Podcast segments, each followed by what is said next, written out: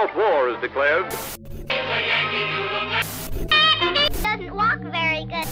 Keep in the off Day, I consider myself the luckiest man on the face of the earth.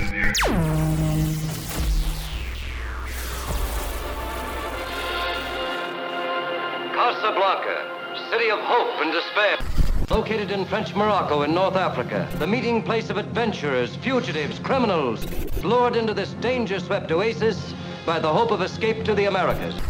But they're all trapped. I was willing to shoot Captain Renault, and I'm willing to shoot you. This fascinating background is woven the story of an imperishable love and the enthralling saga of six desperate people. You knew how much I loved you. How much I still love you. It's perhaps a strange circumstance that we both should love the same woman. You can ask any price you want, but you must give me those letters. I tried to reason with you. Now I want those letters.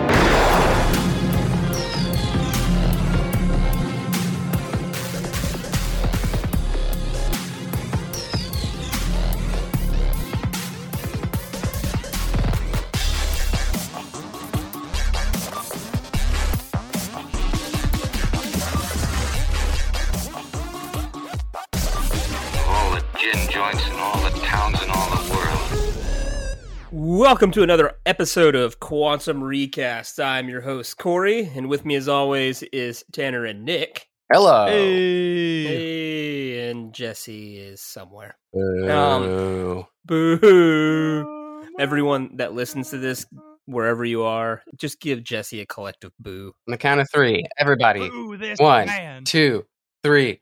Boo. Thank you, listeners. We're just really building up his self esteem right now when he listens to this eventually. Yeah, Um, like that's so- gonna happen. We love you, Jesse. Good luck.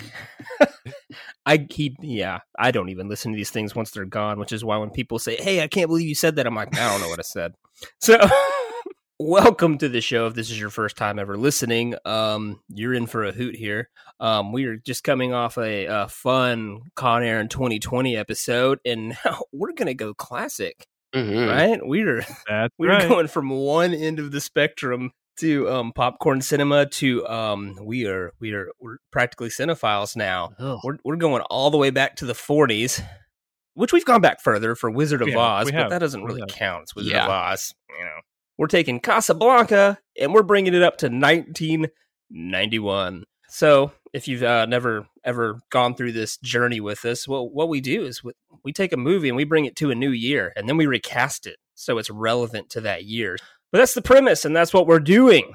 And then, if you are listening to us, chances are you're on Apple or Spotify or whatever. Um, hit a like button or hit a five stars, give a review. Just tell us you like us in whatever digital you know avenue they give you. Mhm, you mhm. know, um, if you love Casablanca today, we may ruin it. We may make it better. Who Oh, knows? yeah. That's the journey. But before we hop into that journey, Yes. we're going to do some knit and picks. Tanner, since you seem the most excited about knit or pick, give us a knit or a pick. What did you watch this week, and should we watch it? So I I've been watching a lot of like sci-fi movies over the, from the last couple of years, just because there's a huge I feel like reawakening of sci-fi TV. Well, I guess fantasy sci-fi with like all of the new TV shows that are coming out. I watched Chaos Walking. Is that the Tom Um, it- no clue. It's Tom Holland and Daisy Ridley. Oh, okay. Yeah, and it's it's a very interesting. It's based off of a book, as most good things are these days, about a world that is inhabited solely by men. All the women have died out. There's this thing they call the noise. Like everyone can just hear each other's thoughts at all times. So like you have to be able to like control your noise to like hide your thoughts and to like not just shout psychically and it's about what happens when Tom Holland's character faces the first woman that's been here in like decades, and it becomes this big sci-fi like adventure thing. It's very fun. Uh, I would definitely say check it out. It's not like it's not going to get critically acclaimed, and it's not going to be in the Criterion Collection, but like it is really good and it is very fun, and I think people should watch it.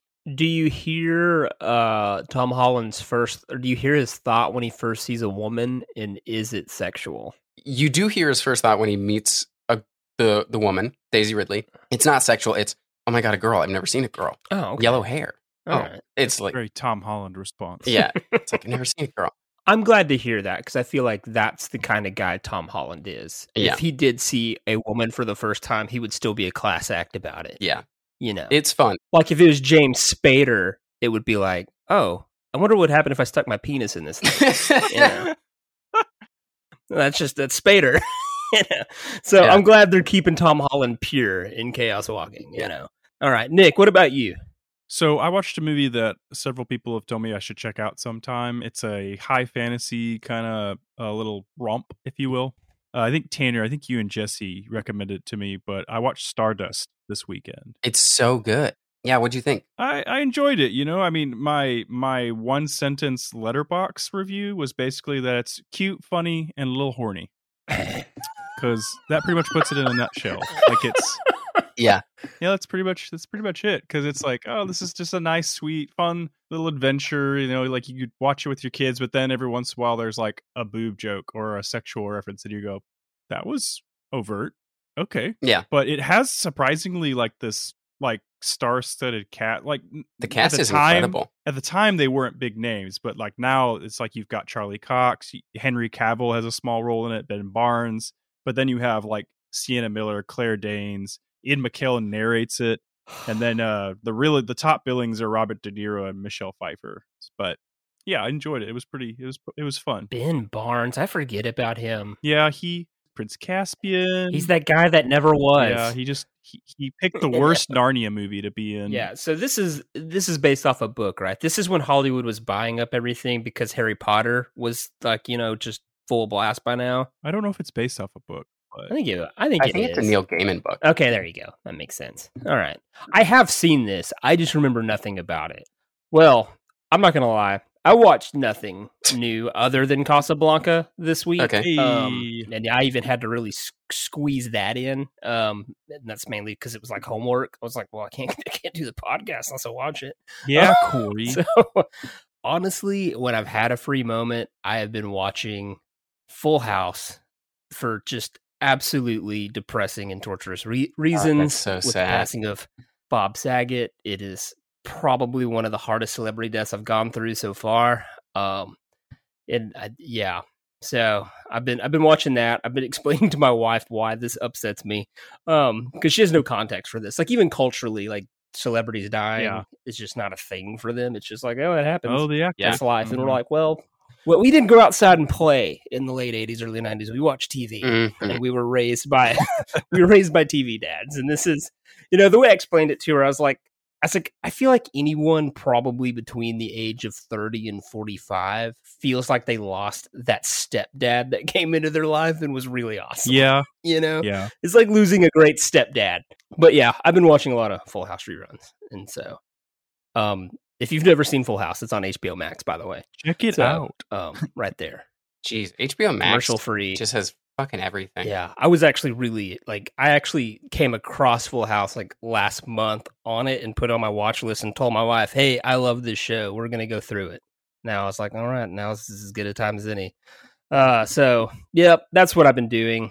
Um, and then Casablanca, I watched that, which is a great segue into Casablanca, um, directed by Michael Curtiz, released technically in 1942, but at the Technically, very tail end, limited release, wide release January of 1943, and that's when the Oscars considered it released because it won Best Oscar, uh, Best Picture Oscar in 1944. Um, yeah, so it's Yeah. a it's a popular one. I think the thing about Casablanca that everyone knows is they know all the the famous lines with absolutely no context for what they mean Yeah. in the film. Right. Yeah. My wife was like, "Have you seen this?" And I'm like, "No." I was like, "I know here's looking at you, kid, and I know maybe not today, maybe not tomorrow, but sometimes like I know all that. I don't really know what they're talking about. I just know it's there. So, um, and I know that because cartoons would Yeah, quote it It's, when I was a it's kid. just another one and of so- those uh, one of those movies that just gets replicated in cartoons and stuff now, or had been at least. So I will say this, but before we go into the critic stats, the best part of watching this movie last night was it shows Mhm. Rick's whatever uh, American Cafe. yeah, Cafe she goes, "Oh, hey, I've been there," and I'm like, "What?" she's like, "She's like, this is in Morocco," and I'm like, "Yes." And she's like, "Yeah, I've been to Morocco. That cafe, it's there. I've seen it. Yeah, this movie. Oh, okay, wow. It's got all this stuff Hmm. inside of it from this movie." I'm like, "Oh, okay." So it's a real That's place great. apparently. Somewhere in the Caribbean, there's a Three Amigos restaurant.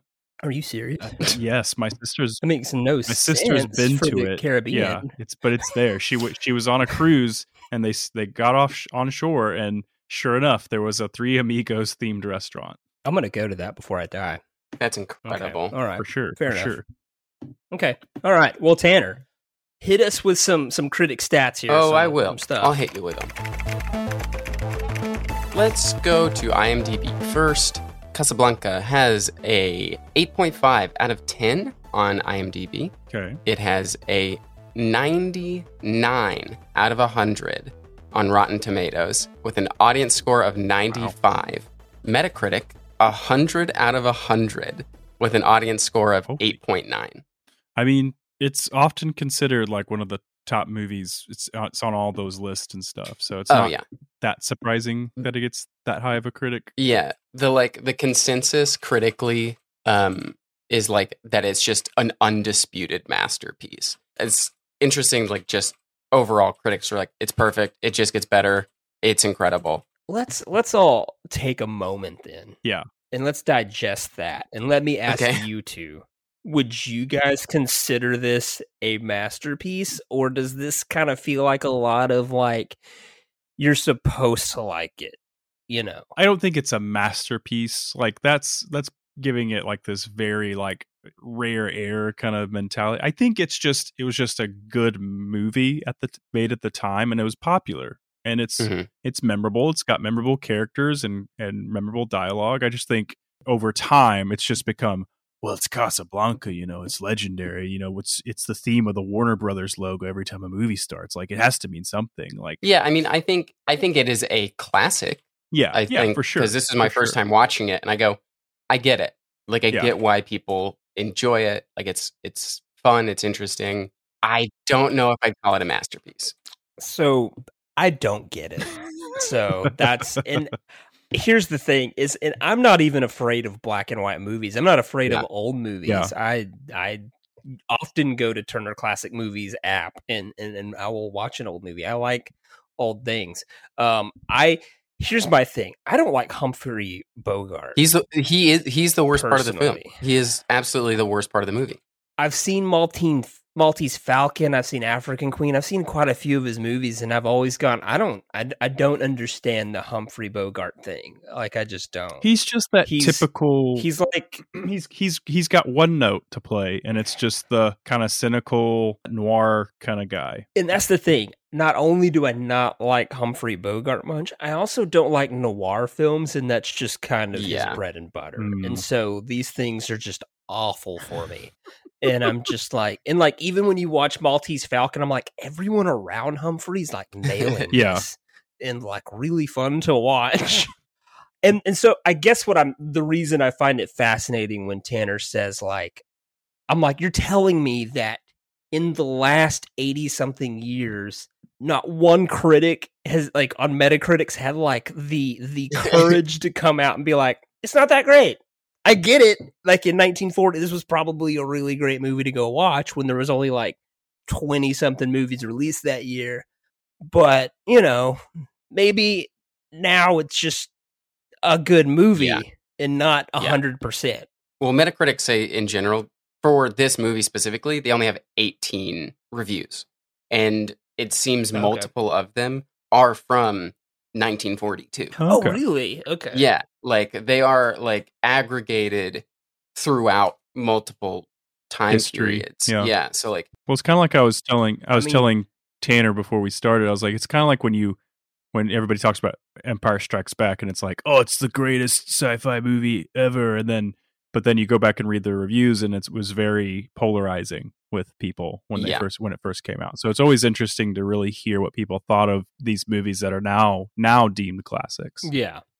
Um, I'm just saying there's probably a good reason we've never remade Casablanca. Well, I feel like it'd be like trying to remake like Wizard of Oz or Godfather, and it's been and people have tried, and it's always been shot down. Like even Madonna tried to like get one made with Ashton Kutcher apparently as Rick Blaine. Ooh, that would have been Wow. Would have been Oh awful. wow, okay. Yeah. I like to imagine there's like a tribunal in Hollywood that you have to bring these type of like sacrosanct movies to. You have to like sacrifice a I don't know, like a teen heartthrob, mhm. and then like they all drink the blood and they go, "What movie are you trying to remake?" And, Mhm. you know, Madonna said Casablanca with Ashton Kutcher, and they just get out. So, well, uh, Tanner, you you said you said it. You said Roger Ebert. What did our what what did our what did our buddy Roger have to say about Casablanca? Well, what do you think he's got to say? probably four stars and just saw all this crap that's not there. I don't know. He's, I mean, whatever. he might be he might be upset that Peter Lorre, the short, weird shaped Hobbit man, died in the first you know fifteen minutes. I mean, that Yeah, maybe that I was him, surprised but- that, that he did that- die that early. That was when I was watching it. That did surprise me. I yeah, I'm gonna go. I'm gonna say he gave it four stars. Like I think in '96, like he, it's kind of like when he wrote about The Shining, like ten years after the fact. It's like, okay, this doesn't count. This is just you writing in your blog at this point. So. Yeah.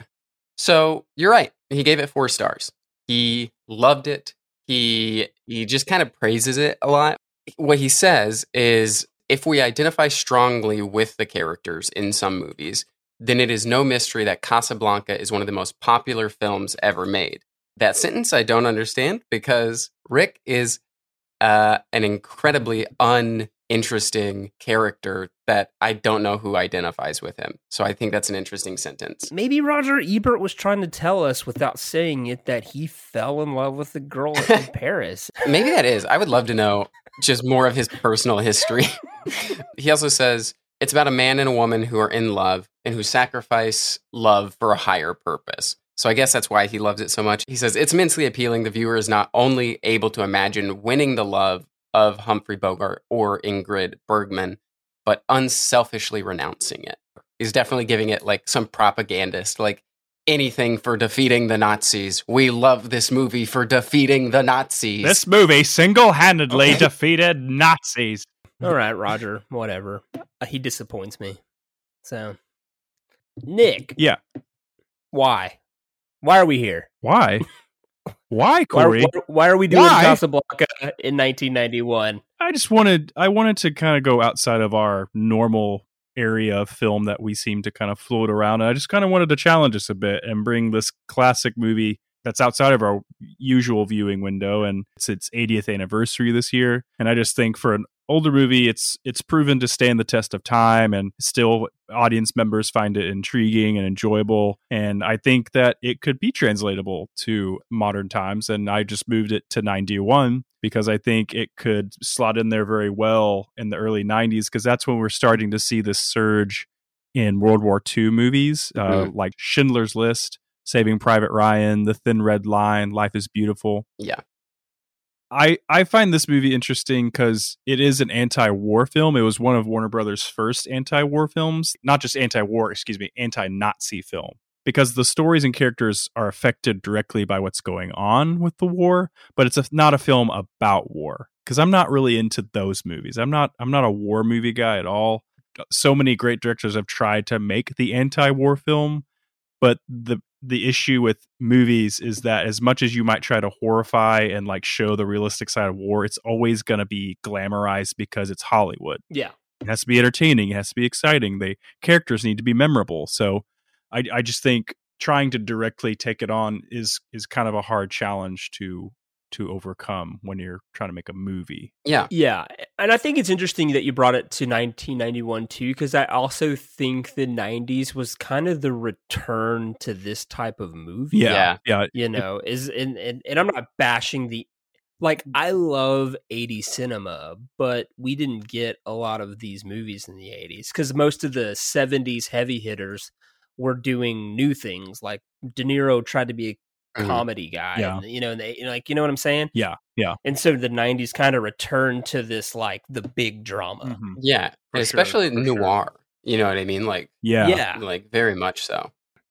Well, I'm just going to assume Jesse hasn't seen the film. I'm going to answer for him. we normally ask him right about now. Um, I'm just going to assume Jesse never sat down with like a with a glass of wine and just said, "I'm going to take in." Jesse's never sat down with a glass of wine in his life, so he's he's never just poured a little Pinot Gris and just said, "I'm going to relax to some just 40s pour, noir." pours a glass of wine, gives it a nice smell, dumps it right down the drain, keeps his straight edge alive, keeps going. Not today, old friend. Well, hold on now. Can he be straight edge and a capitalist stock trader? I'm pretty sure he now has to drink scotch. He has to smoke cigars. Straight edge and capitalism are not like the hand in hand. Like there, there's you can be you can be both. All right, fine, fine, okay. Um, I'm just I'm just trying to topple him down so I can be the only straight edge one left. Well, we have questions about Casablanca. You guys have um brought some, and maybe I'll go ahead and say this. Maybe this makes uh Casablanca a good movie. Normally, we pick out faults and and, and things we saw. Mostly, you guys ask pretty good questions, actually. Like, so maybe this movie is better, and I'm giving it credit for. The first question is what happened to the art of war propaganda? Tanner. This sounds like a Tanner question all day. Yeah. well, because because Nick brought it up because when I was watching it, I was like, yeah, because you know, forty two, like in the middle of you know us getting into the war, it's definitely you know like Mhm. an anti fascist like propaganda film. Yeah. Yeah. It was interesting watching it, going, mm, I feel like a lot of our propaganda films today are kind of what Nick was talking about. You know, like the Saving Private Ryan's and like these Mhm. very like Black Hawk Down, you know, like these types of very aggressive action in your face movies. Eh, But like how Nick was Yeah. expressing, it's a war film without being a war film. Only three levels behind a romantic film. Yeah. Yeah, it's a it's a war film that focuses on like the ideals behind both sides versus versus like actual people fighting each other kind of Yeah. thing. the whole like wartime thing in the movie is really kind of only tangentially expressed. Like the fact that Strasser is there, just like physically in Yeah. the space, is kind of that.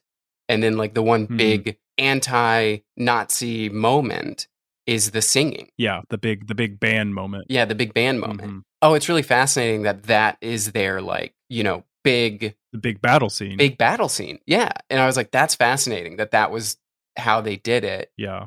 Warner Brothers was like one of the first Hollywood studios to be open about opposition to the Nazi regime. And uh, it was the first to like prohibit its films from being distributed in Nazi occupied territories. It's dope. And kind of extending the conversation we had past that, like this movie is highly influenced by the war because so many uh large numbers of European exiles fleeing the war were Mhm. casted in this. Like there are 34 different countries represented in this cast alone. Yeah. Um, the only three members that of the credited cast that were born in the U.S. are Humphrey Bogart, Dooley Wilson, who plays uh, Sam, and then Joy Page, who plays the troubled young Bulgarian bride Annina. Mm. So, uh, let me ask you this: Would y'all count *Inglourious Basterds* as a war movie that's not focused on the battle? Uh, I think that It's violent, yeah, but we don't see battle. We don't see like it's more men, two lines of men running at each other. right. I would I wouldn't call it a war movie. I would call it like a revenge story. Right. Because like the whole I mean, I haven't seen it in a while, but like the whole idea is we are a part of, you know, the military or whatever, and we are collecting a group of essentially like Nazi hunters. Right. Yeah, Like Okay, that's still right. very That's fair enough. Wartime. Well, the first movie that you that I thought of, I because I I didn't really think about it that much, like uh the that this is a war movie that kind of takes place outside of it, you know, and and that is an interesting. The first when you first said that though, I immediately thought, uh, I, I don't know if either of y'all seen this, but Guillermo del Toro's uh Pan's Labyrinth hmm yeah, is yeah. it's a war movie, but it's also a monster movie. That's it's it's about the Spanish Civil War and so but it's got this weird anti-war message through all this other Mhm. you know Yeah. fantasy element so that is that is interesting but to answer your question um war propaganda is still going hard tanner captain america lifted Mjolnir in endgame that's if you punch hitler in the face it makes you worthy to pick up thor's hammer so um, that's, I'm not saying the, message. propaganda isn't out there, but this is very like in your face, but also super subtle. And I like that is not Yeah. the type of like propaganda film Yeah. that you see nowadays. And I thought that was interesting. All right. Um what the ruddy F? Um I have no idea which one of you had a stroke. Um does here's looking at you kid even mean? Why is it such a quoted line? It's like the worst line in the goddamn film. it means fucking nothing. There's no like, there's nothing behind it. He just like stares at her, and because this guy knows nothing other than how to be like a nihilist, he's like, I got nothing else to say. I'm looking at you, kid. Okay, He's just so telling her what he's w- doing. I w- he's not even. It means nothing. I will admit that I went into the movie thinking there's going to be a backstory to that line since it's so um yeah, epic. I thought there's going to be a reason he calls her kid, and here's looking at you. He's going to be that's going to have like this moment where maybe he first, and it's like no, he just kind of randomly says this Yeah. crap throughout the movie. well, I think it's just his. t- It's it's a it's a term of endearment. Like he's this he's this bitter kind of like stoic kind of figure, and so it's it's the only way for him to say like I love you or like any type of affection is like you're all right, you're all right, you're all right, kid. yeah. I mean, I is get how the I kind of view it. I get the the context of the title nickname kid, but like, but the whole expression to me was like just odd and like didn't make Yeah. total sense. it fell flat for me too, Tanner. I'll, I'll, I'll, I, was, I was wanting more. I, th- thought there was going to be a bigger thing. So okay, all right. Uh, who did Ilsa really love, Rick or Victor? I think it's just a, a the general question to ask in the movie because she's she's very much like a femme fatale of sorts because it's like Yeah. sh- sh- she's mysterious with Rick. She won't reveal her past to him, and then he, she disappears, and he's just like left like broken because of it. And she comes back, and he's just like, "Give me some answers. I want answers and stuff." hmm Um, but then she's like, "I love you. I, I've always loved you, but I also love my husband. But I really need those those papers so I can get out of here with him." Right. Her motive is always kind of in question. So it's always a question of does she really love Rick or does she love Victor? Yeah, It, it it is stated in the movie, correct, that when she meets Rick, she really does believe Laszlo's dead. Yes. yes, Okay, yeah. so hundred percent. so my question to you then is at the end of Castaway, do you think Tom Hanks's wife should divorce her dentist husband and go back to Tom Hanks? Right. Right. Good point. Good point. She's she's theoretically in love with both. right. But it's like Yeah, you can't you can be in love with both. of yeah, them. you know. and like it's just a Yeah. hard place to be. you know, she's never really in the wrong. Right? You know, it's not like the Johnny Cash June Carter situation where you're like they're in love and they cheated on their spouses, but it's love. Yeah. Because at first I thought they were setting up that noir trope of like the woman who walks into the detective that she used to date's office and said, "My husband's dead," but then at the end you find out she just lied to get the dude to help. Oh Yeah. yeah. Yeah. you know, I thought they were setting up that noir trope. Mhm. But then you're like, oh no, she's not in the wrong at all. She thought her husband was dead. Okay. Yeah. So I think I think the answer is just both. Yeah, and I It's just I think that's an interesting thing that like especially in the 40s it's such an interesting thing to have touched on that is like a very and I think that's why I found this movie interesting is because there's a lot of things that you touch that they touch on that's like we still don't even talk about that shit now. That you kind of hold a candle for some people. Yeah, like you can because like you you're put in a situation where like you said husband is dead and then isn't. And then like the other interesting part about it is that no one hate well I mean Rick kind of hates her for it but then like yeah. yeah. comes yeah. back around.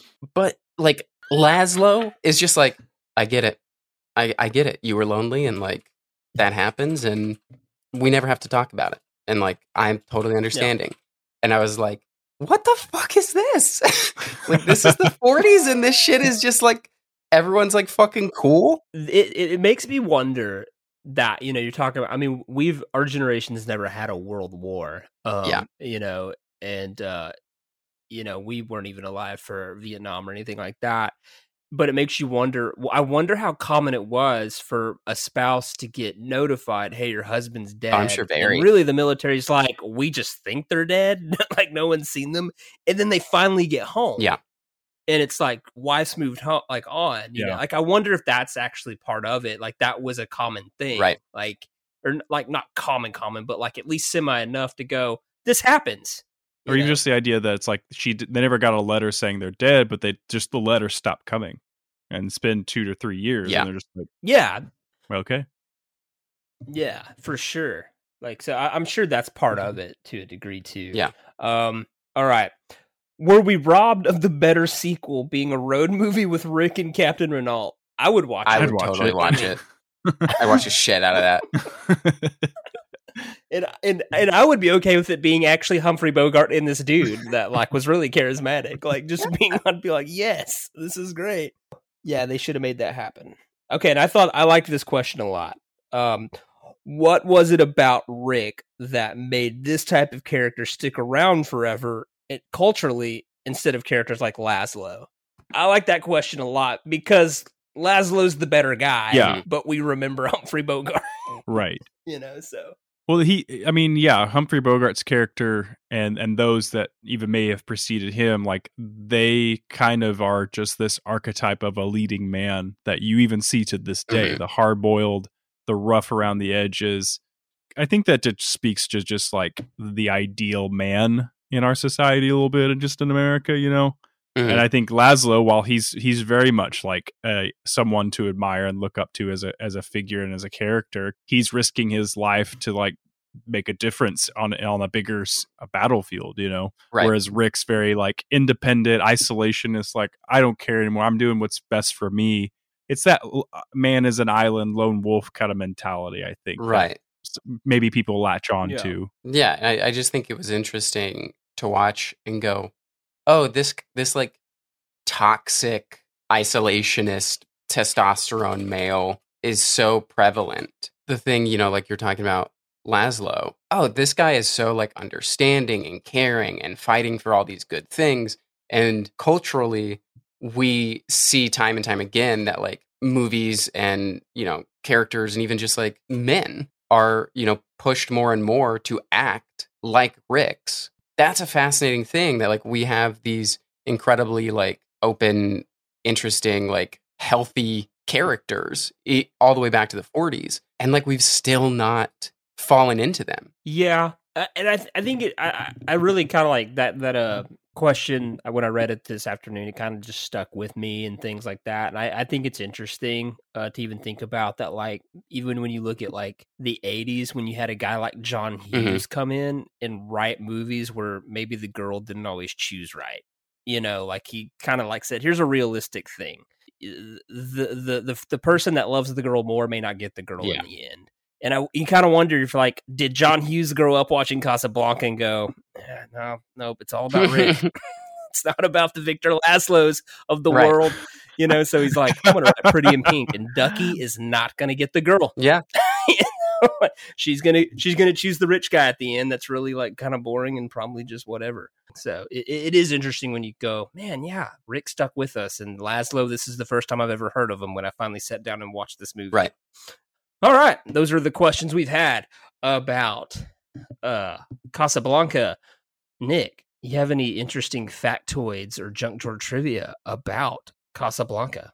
Yeah, I got something. So so I I I took a I took a note from you guys, and we're gonna change it up, and we're gonna play a little game. You guys, Oh. if you're if you're ready, all right. I- I'm I'm getting in the mood for it. Hell yeah. So it's a simple it's a simple game. It's just it's just guess the movie. But the thing is, is that we're going to talk about is the pop culture influence of this movie. So as we know, as we kind of talked about on the Of top of the episode, yeah, of this movie, as we talked Okay. about how movie other movies, cartoons, kids shows and stuff always are referencing this movie. Like so I'm going to read you kind of a situation or the actual scene and I want you to try to guess what movie it is, okay? So we'll just we'll start with an easy one, okay? This is the easy one. So this movie, Okay. it got its title from the famous line, "Round up the usual suspects." What movie could it be? Usual suspects. There you go. Yeah. So the Brett Ratner or late '90s uh, Usual Suspects got its name from from that line. Okay, interesting. Okay, you ready? Uh, in in this in this action franchise, this particular movie in it, uh, the lead actor's one liner after some, throwing somebody through a window onto a piano, they say, "Play it again, Sam." What movie is that? Through a window on into a piano, and he says, "Play it again, Sam." I'll give you a hint. Uh, Try it with a. Oh. British accent. I feel like I feel like if I'm gonna get one, this should be it. You should get it, Corey. Is it a Guy Ritchie film? no, it's older. I think it's 80s. Oh no! 80s, Corey. Oh no! Give us another clue. Yeah, we Give need us another more- hint. We need more hints. They might be wearing a tuxedo. So this is James Bond. I wouldn't know. Oh, Corey. Oh, Corey. It's Moonraker, Corey. Oh no! That's great. I've never seen Moonraker. I was I was out from the start. So, in this rom com, uh, the two leads watch Casablanca while on the phone and discuss it. And early in the movie, while they're driving, they argue over which one uh, Ilsa really loved, Rick or Victor. Very popular rom com. Uh, Can we get a decade? Late 80s. okay. Is it Sleepless in Seattle, You got half of it, half of the team. Let's say Tom Hanks. or or is it Meg Ryan? Or is it Meg Ryan? Oh oh oh! Is is it is it the fake orgasm movie? Oh, when Harry met Um, Sally? Oh, okay. I go, Yeah, when I said I, it. I got I that. said it. Tanner stole No, that. I said no, it. No, Tanner stole that. all right. We'll, we'll do it. No, we'll keep, you we'll were still going. We'll stumbling. you didn't have your hands on the ball. You didn't have possession. That was me. Ten thousand people walked into Blockbuster in the late '80s and said, "Do you have that mm, fake orgasm movie?" You know, and and the, and the guy said, "Oh, when Harry met Sally." Right. No, And I had the guy That- who that said counts. when Harry met Oh, Sally. we got we got more. We got more. Don't worry. Don't worry. In this in this 90s sci-fi comedy, one of the leads uh, describes an alien gathering as the same thing as in Casablanca, only with no Nazis. Sci-fi comedy of the late 90s. Men in Black. There you go. yeah, I was about to say. Kay describes it, yeah, as as being like Casablanca, only with no Nazis. Nice. All right, this one might be a little. Yes. This one might be harder. Okay. this in this movie when the lead goes to see his ex-wife her current husband sees them when he walks in and so they try to pass it off as the two just happen to run into each other and he says the line of all the gin joints early 2000s Um. we have casted it Oh, we've casted it. yes Early 2000s. Amityville Horror. Um, what uh, Um, uh, that that stupid movie about time travel. no Dang you gotta i need i need you guys aren't gambling hard enough How to lose a guy in ten days? Ghost of Girlfriend's Past. you guys aren't gambling hard enough Casino Royale. i am Um, stealing this from you guys it's so easy Ocean's 11? there you go there it is Oh man! It's when Danny goes to see Tess, and then Terry. Yeah, shows yeah, up. yeah. All right, uh, I kind of remember it now. Ugh. we'll, we'll speed through these last few. We're going to go into the family kids kids section, maybe. So in this one, at the end of uh, the movie, the ca- main characters go to say goodbye to the kind of love interest slash lead actress, and they're all giving this dignified and quick goodbyes. But one of them dons a hat and opts to imitate Rick Blaine at the end and do the whole "that's two peanut on, on the side of the hill" thing and yada yada yada. And you know, the girl finds it amusing. His brother does not find it amusing. Four Brothers with Mark Wahlberg. Um, Four brothers, But not the movie Four Brothers. not the movie Four Brothers. Uh, early '90s, a sequel, and they're saying goodbye to a girl, a girl. They might be of the teenage age. Four of them. and it's not Mighty Ducks two. They may not be human. Her name is April. oh, Teenage Mutant Ninja Turtles. Oh, But which one? Yeah, Ninja Turtles. Okay, Which one though? Michelangelo. Michelangelo. Duh. No, it's Raph. No, no. Which which Ninja Turtles? Has to. It's the first one. Raph. Oh, S- Secret of the It's Secret of the Ooze. Yes. Oh, come on. And you're thinking that Raph made the joke and pop culture reference? It's obviously Michael Michelangelo. Angelo. Yeah, Donatello told him to sh- to shut up. All right, last one. All right. Last just because it's because it's wild.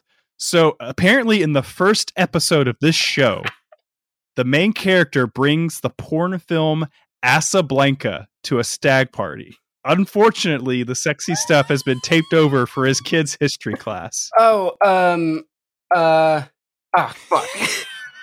Is it animated? It's animated. Yes. it's it's the, it's Family Guy. Family Guy.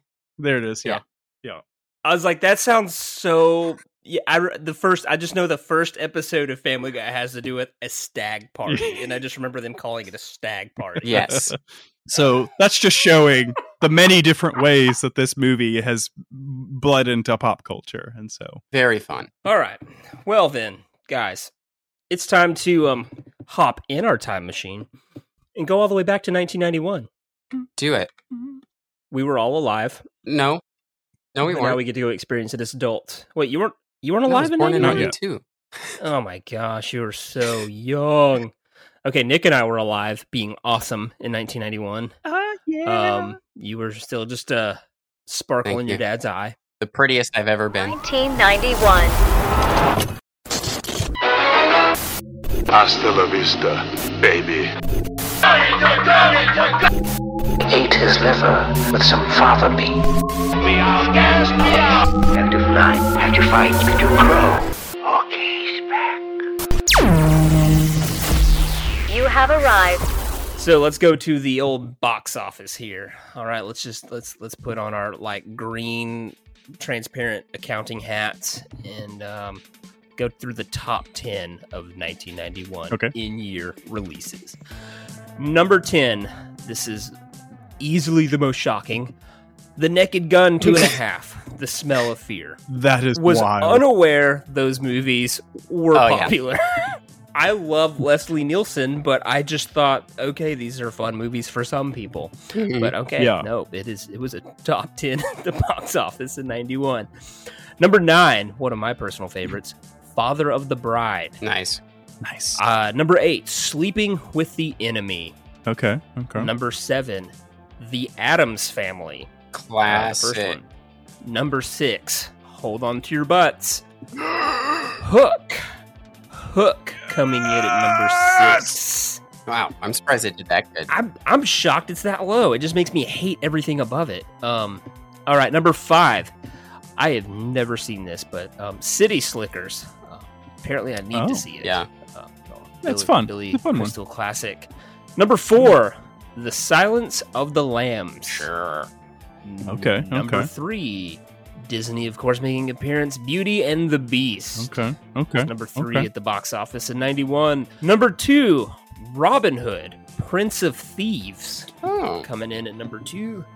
And then number one, the sequel, Terminator 2, Judgment Day, Hell was yeah. number Nice. one at the box office. Let's go um put tuxedos, everyone. Tuxedos. Um, Do we wear uh, cummerbunds okay. or no? It's just whatever you want. Well, it's the 90s, yes. Okay. Put on a cummerbund.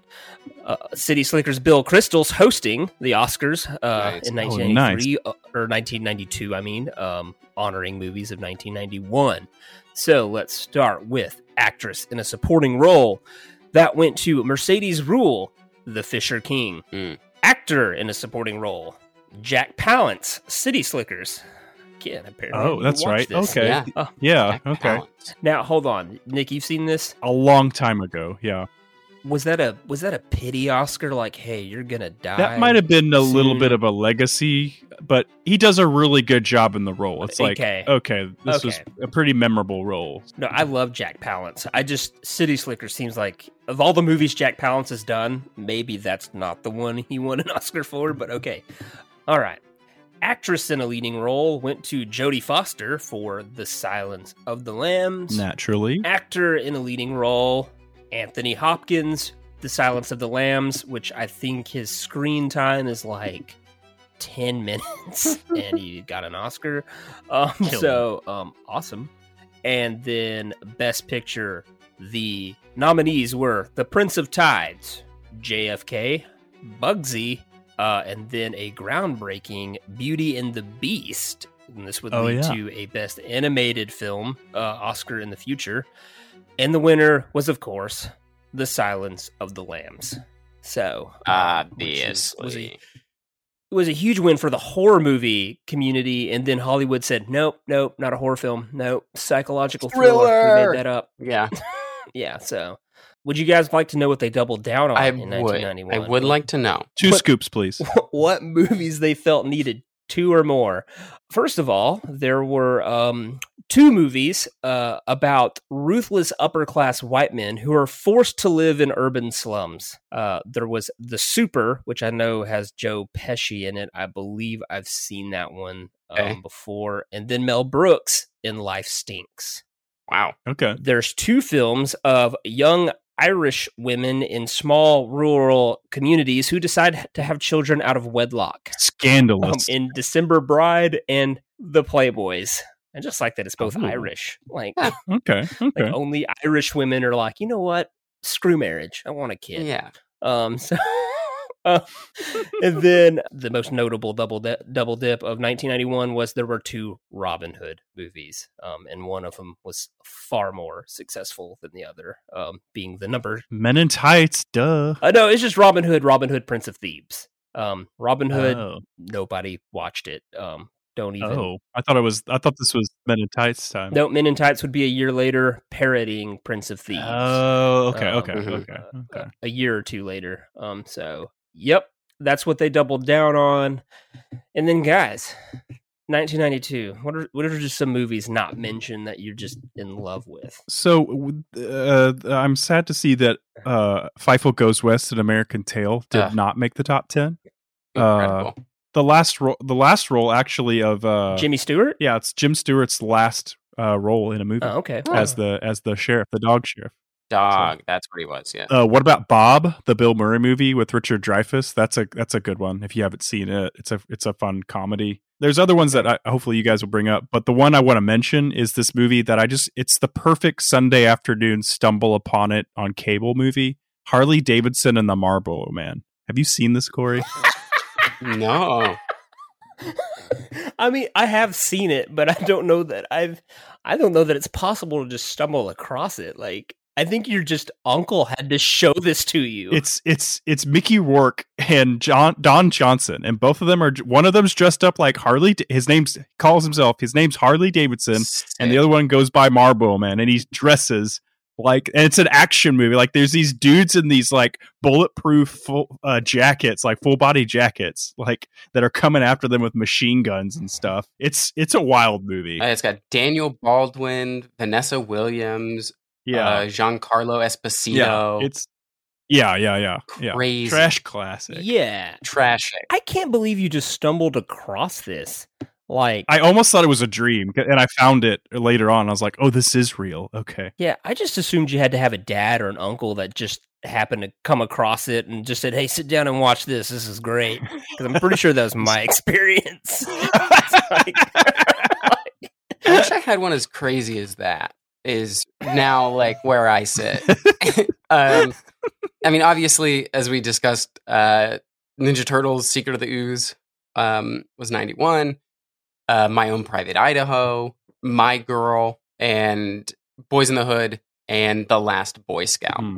Okay, well, you knocked uh, you knocked Boys in the Hood, Secret of the Ooze, and um, yeah, My Own Private Idaho. That's a great movie. Mhm. I don't like The Last Boy Scout. I think it has a weak third act. Wow. This was the year Soap Dish came out, which is just a great comedy with Kevin Kline and Robert Downey Jr. and Sally Field that just makes fun of daytime television. Nice. Drop Dead Fred, if you've never seen it, is incredible. Uh-huh. Um, it's just it's kind of a an adult comedy, almost about a a, a a grown woman whose uh, imaginary friend comes back uh, to her as an adult and just starts wrecking her life, and it's great. Sick. New Jack City, uh, Wesley Snipes and Judd Nelson. Um, Nice. Great movie. P- the People Under the Stairs is an underrated horror film. Don't Tell Mom the Babysitter's Dead is just amazing. Um, and then my final two, um, Toy Soldiers, which is like Die Hard in a prep school.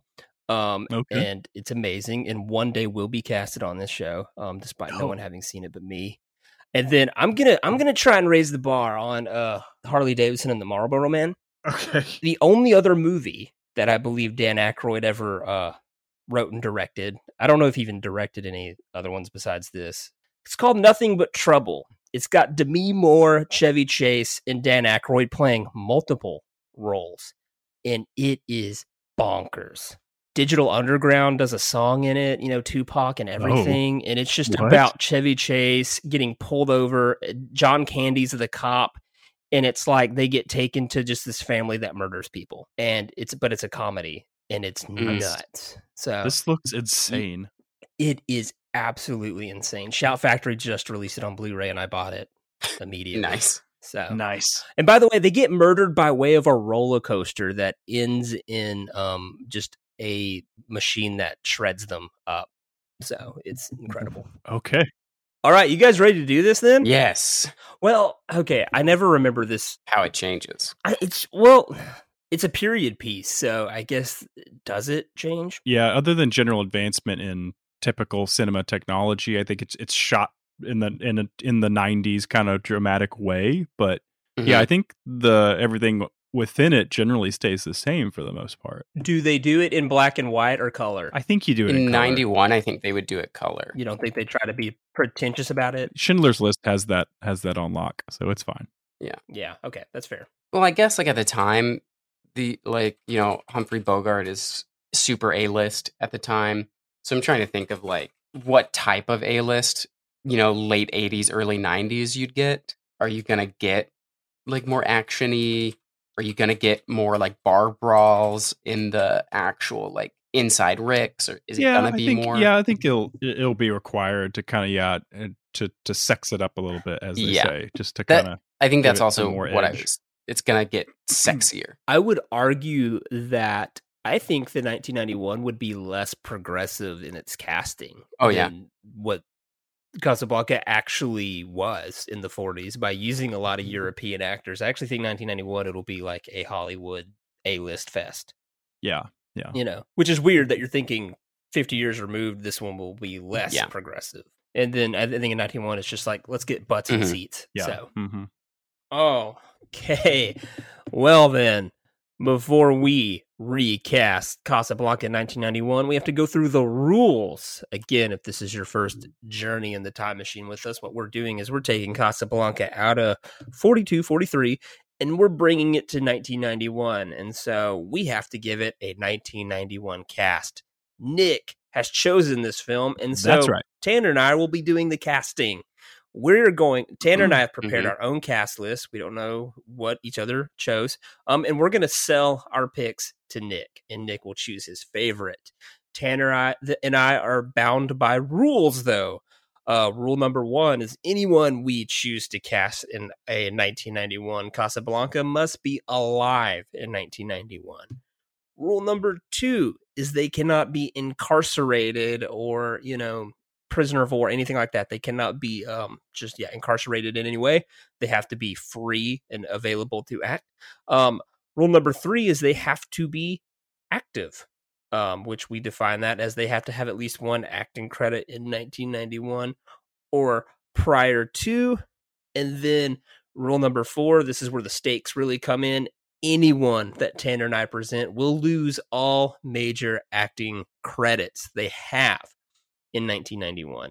And as you just heard, there's a lot of sacred ground in 1991 that we're playing around, um, you know, in. But sometimes we kill darlings on here for the sake of a better movie. Um, that's just the power that comes with owning a time machine. Um, and so, but we only count that as film. We don't count TV, TV movies, voice work, anything like that. They will just lose major film credits. Nick, our director, has he has power ups. That's right. he's like he's like Mario in the mushrooms in the stars. So, um, Nick, you can at any point retroactively switch any two uh, actors that have been casted in their roles if Mhm. you just feel like later um you just want to do the old switcheroo and then your big power up is if you think tanner and i have just absolutely failed a character and failed this film like i feel like the fail the film failed me personally you, you you know here's looking at you kid. Um you can absolutely say boo to your choices i'm putting my own in. You are still bound by the rules we're playing in but you can choose your own person for any role. Um but only once and while we're in that. You cannot retroactively do it. Got it. and so with all that being said nicholas i'm turning the reins over to you. You're now in the director's seat All right. Well, let's get started. Let's just jump in. So I'm going to start at the bottom. So I'm going to start with Ugarte. You despise me, don't you? Hell, if I gave you any thought, I probably would. You object to the kind of business I do, huh? You know what this is? Something that even you have never seen. Letters of transit signed by General Weygand cannot be rescinded, not even questioned. Will you keep these for me, please? Uh, Ugarte, played by Peter Lorre. Uh, he is a member of Casablanca's criminal underworld.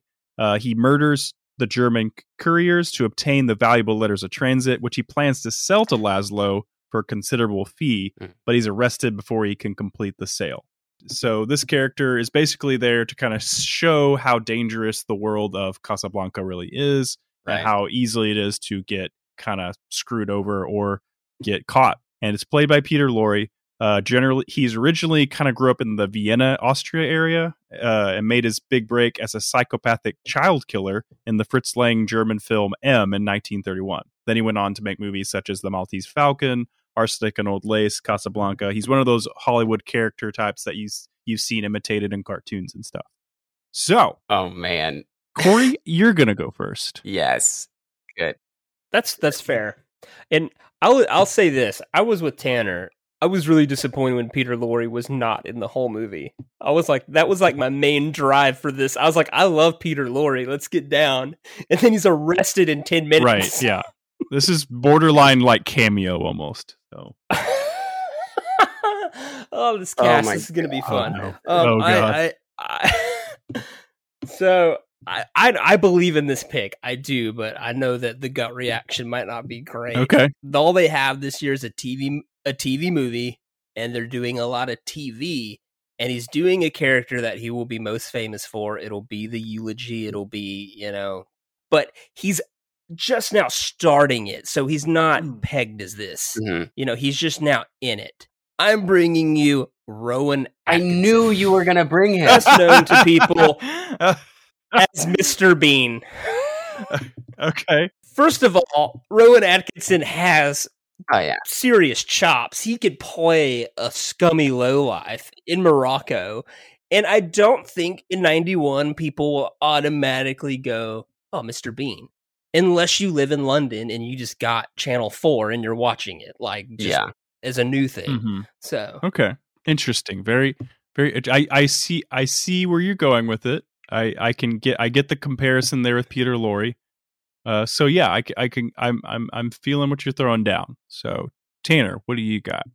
Okay.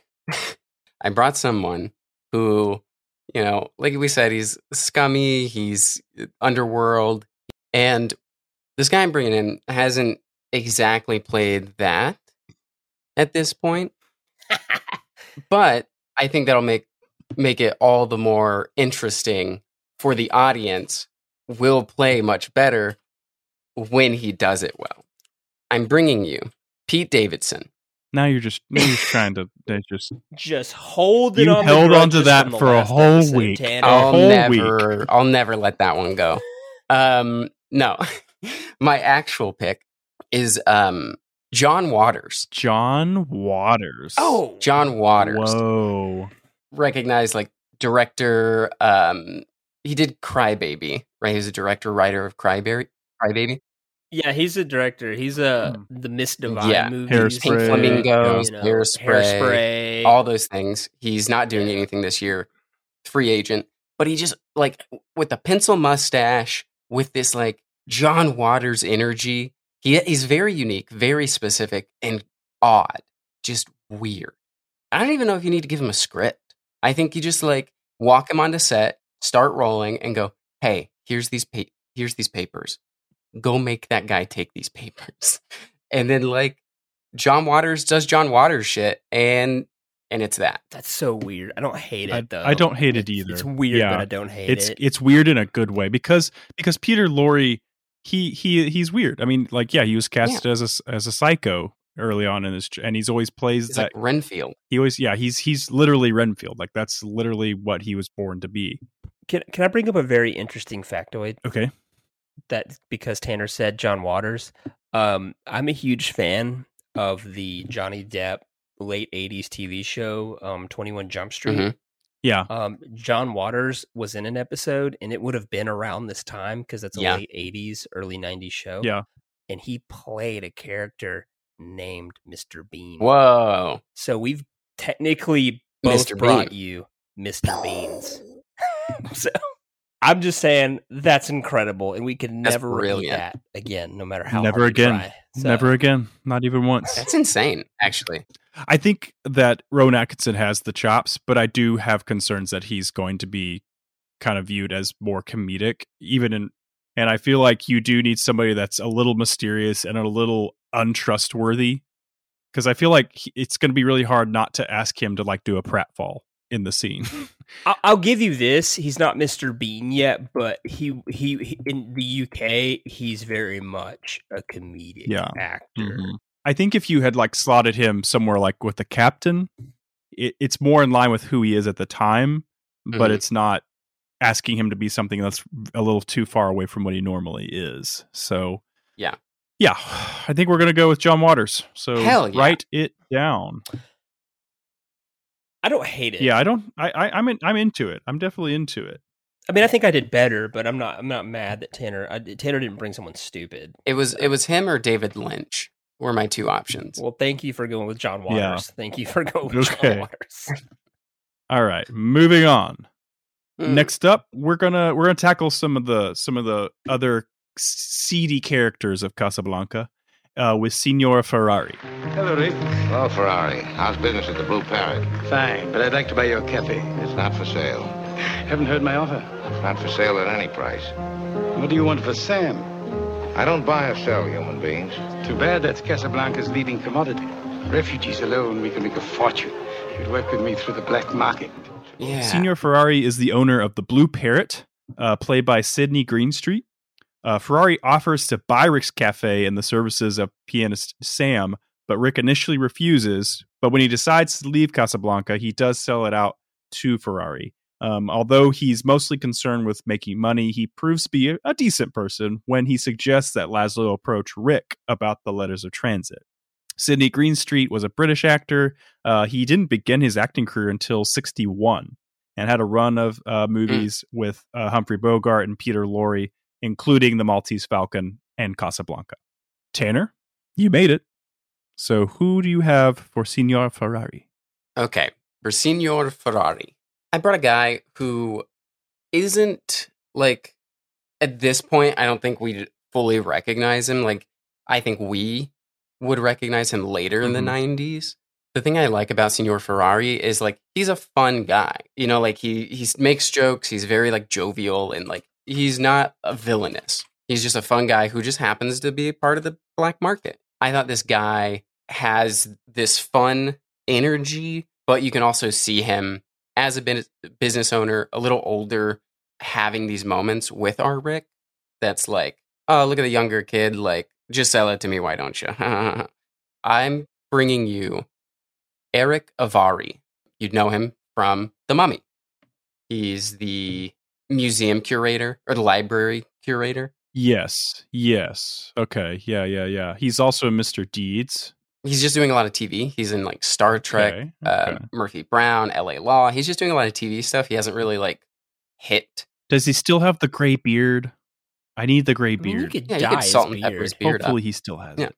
Yeah, you, you you get him in the same outfit as uh as the original actor and he probably would come off a little more on like the intellectualism side of things, but he still has he could still have that very carefree Yeah. fun side to him that you So- see in movies like The Mummy, but especially like in Mr. Deeds and stuff. And we already know what he looks like in a fez. So So yeah, I see it. I see it.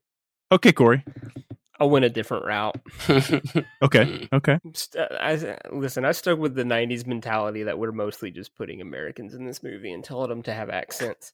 Um, so I, the name kind of came up, and I happened to notice that this is just a really bad year for this individual. Mm. It's it's it's it's the it's the bad year and a great run. Okay. They're they're they're coming off of like from the late '80s into the mid '90s, just on this this this great run of films, and then they it's it's it's when you win an Oscar, you you've already signed on and filmed the next movie, and it's Mhm. embarrassing because you're like, I just won an Oscar, but I made this. Okay. Yeah. He just won uh, an Oscar for Goodfellas. I'm bringing you Joe Pesci. This would be between Goodfellas and my cousin Vinny. I think he can. I think he can pull off a fez. I think he. I would love to see him in a fez. I think he could be a black market arms dealer in in World War II. Uh, oh my god, in Morocco. Okay, but okay. also just kind of be a lovable guy that owns the bar over that just wants yours. You know, he's he's yeah. You know, he can be the mild antagonist. Mm-hmm. I think Joe Pesci. In the he's coming off Betsy's wedding, Home Alone, and Goodfellas. The dude's on fire. Yeah. And then mm-hmm. you know, then he makes the Super. You know, in '91, and he has a very tiny role in JFK. And then it's my cousin Vinny and Lethal Weapon three, all the way up, you know, to Casino, and it's come on, let's fix it, Nick. Let's.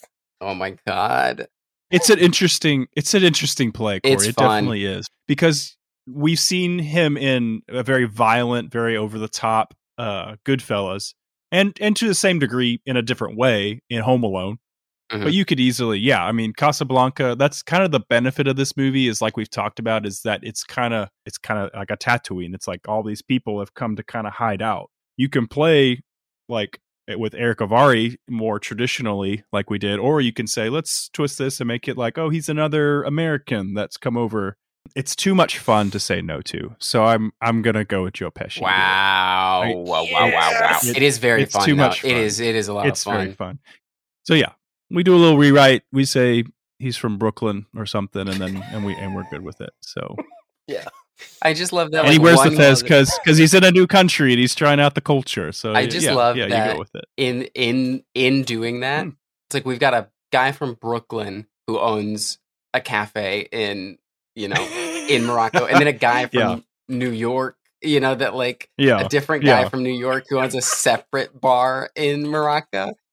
I'm, I'm just saying the uh, the reason I'm able to pull the trigger with Joe Pesci is because he did just win an Oscar. He did just prove to us he he he has got an it. incredible like range. You know Yeah. what I'm Yeah, saying? yeah. And hmm It'd be a chance to pull back and keep him from being pigeonholed as the angry gangster guy, which which kind of Yeah. Happens. Yeah. So, yeah. so yeah. All right. Okay. Cool. I Move- love it. Moving on. Moving on.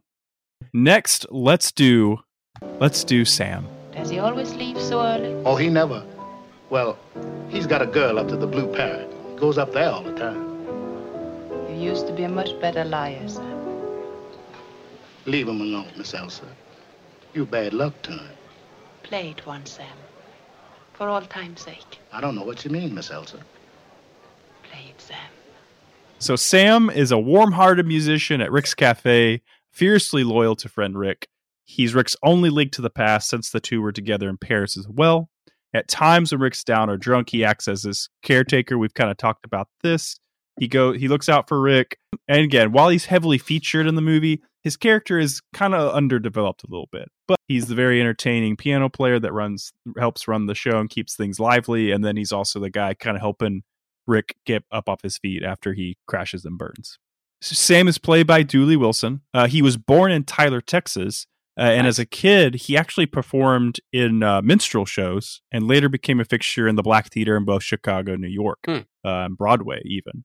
He received the nickname Dooley strangely, and this is a this is a signal of the times because uh, his then signature Irish song "Mister Dooley" is something he used to perform while wearing whiteface as an Irishman. A very interesting way to get uh, your nickname and and keep that, but different times. So you know, Mhm. but anyway, Corey, Okay. you made it. That is interesting. So who is your Sam? I'm gonna br- I'm gonna bring you a name, and it's a it's a big name. Oh, uh, but uh-oh. it's he's not who he is Uh-uh. yet.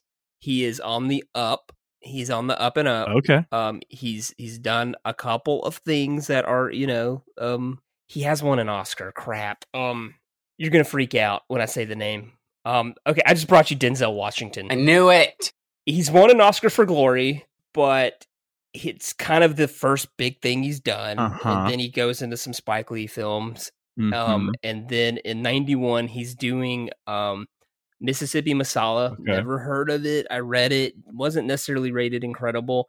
And then Ricochet, which I've I need to watch because I like any movie where John Lithgow's playing a bad guy. You know, um, Yeah. like Cliffhanger or Footloose. But uh, it didn't seem. You know, he's he's a year from Malcolm X, Mhm. and it's Ah. it's young Denzel. and it's not it's not Denzel, you know, like we know now. It's it's like, hey, Denzel's making some noise. We like this. Right. He's you like making waves. Okay. Okay. So Tanner? It's difficult. I Sam was one of the most difficult for me. Yeah. Laurence Fishburne was on my list, but Boys in the Hood. Naturally. Naturally. Yeah. Freeman, Morgan Freeman is on the list, but he's far too old to be like close I don't friends think with I don't Rick. think age is yeah, I don't think age here is a major issue with this character as long as he's just taking like has that kind of older brother protective kind of attitude towards it. Yeah. So I brought someone who we we know and love. Okay. I don't know about his singing voice. I still haven't been able to like find it. Mhm. He is very friendly, he's very like casual and he you can see him in these moments of like trying to like shelter uh Rick and trying to like no no I can't do that. I don't I don't know it. Um Ernie Hudson Okay. Okay. Okay. I All see right. that. Yeah, I see that. from uh obviously we know Ernie Hudson from from Ghostbusters 1 and 2 um from The Crow Even if Ernie Hudson can't sing, I bet I bet he can I bet he can sing speak his way through something with all that all that charisma. yeah I think like I think he's just got enough charisma and like just general like good nature to him Mhm.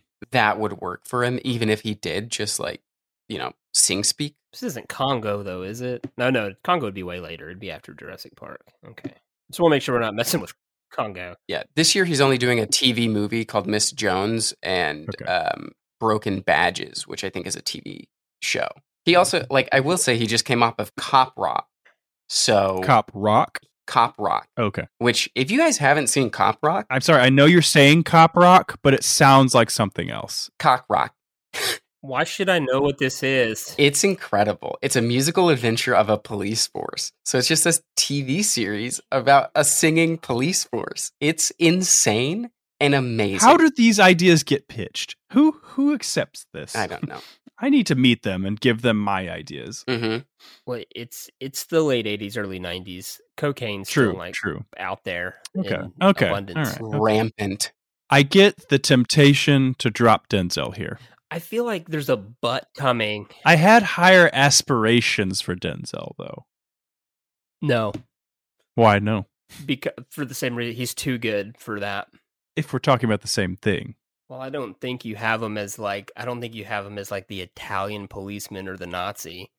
Um, so I, I'm just guessing where he lands, but um, I mean maybe, maybe. Okay, I'm I'm I'm thinking about the for, maybe, maybe. Okay, I see where you're going. Maybe, maybe. All right, but for Sam, Yeah, I'm going with Ernie Hudson. I'm just going with my gut. I think he just fits that role. I think he just I think he just nails it. He's a guy that's just gonna be like, hey bud, it's gonna be all right. yes, Moving on. Yeah. Moving on. I just recognized something, so I'm very excited about this. Okay. We are moving on to uh kind of the big bad of the movie. Yes. Uh he's he, uh and we're gonna pick and correct me when I say it wrong. Major Heinrich Strasser. Nailed it. You will forgive my curiosity, Mr. Blaine. The point is, an enemy of the Reich has come to Casablanca, and we are checking up on anybody who can be of any help to us. Well, my interest in whether Victor Laszlo stays or goes is purely a sporting one. In this case, you have no sympathy for the fox, huh? Not particularly. I understand the point of view of the hound, too. Major Heinrich Strasser. Strasser is a Nazi commander sent to Casablanca to capture Laszlo. Uh, he's a stereotypical Nazi villain, ruthlessly cruel, robotically efficient. That's just who he is. He's he's here to do a job. He's not here for fun and games. He's and he's very much uh, all about the Third Reich and, and getting the job done for uh, his Führer.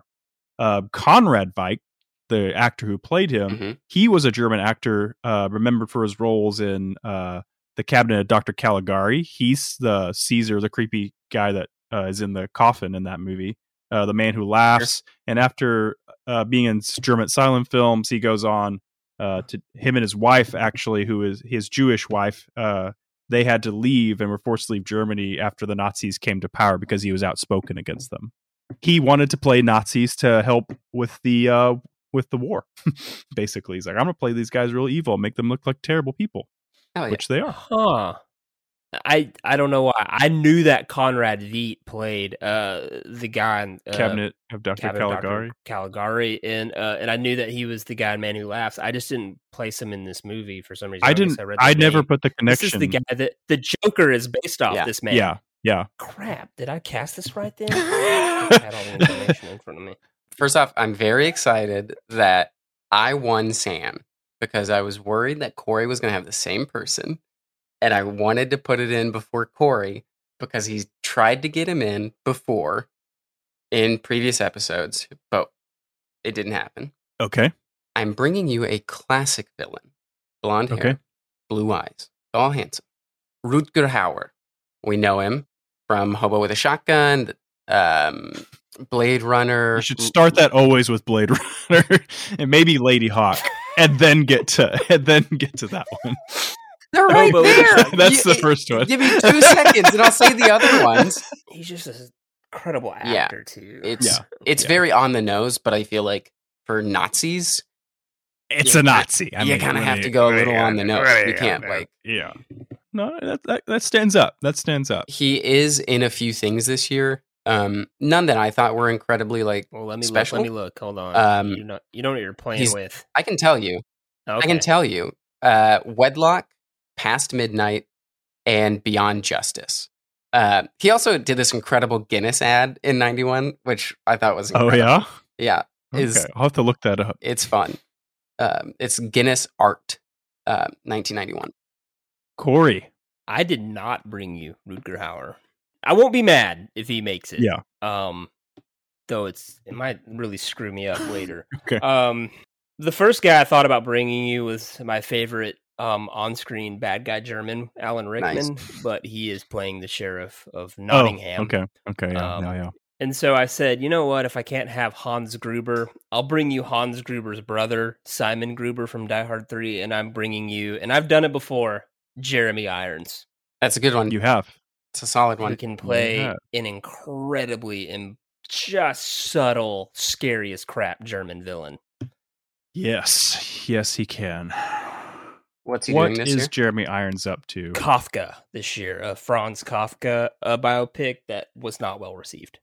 I'm cool with it going either way, I guess, because I've tried to get Rutger Hauer on. You know, I'll be a little disappointed. Yeah. if I'm not the one that did it, but um, it has to be me. Right.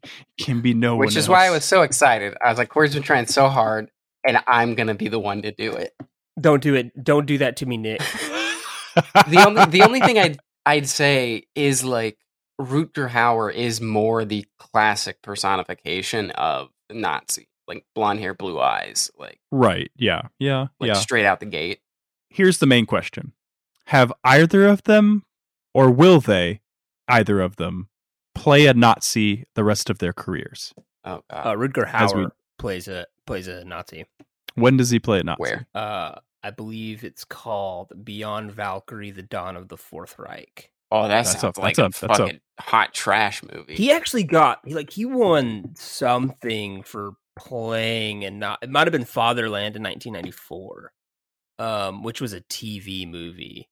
Um, I think he played a Nazi. I I, th- I think he actually like, and maybe this is gonna hurt me, but he in '94, just a few years later, I think he plays a Nazi in a TV movie, and it's well received. I think he, the, Jeremy Irons, the closest I think he probably ever gets to Nazi is Die Hard Three, where he just plays Right, a German yeah. villain, Mhm. uh, where he tries to just create his own army.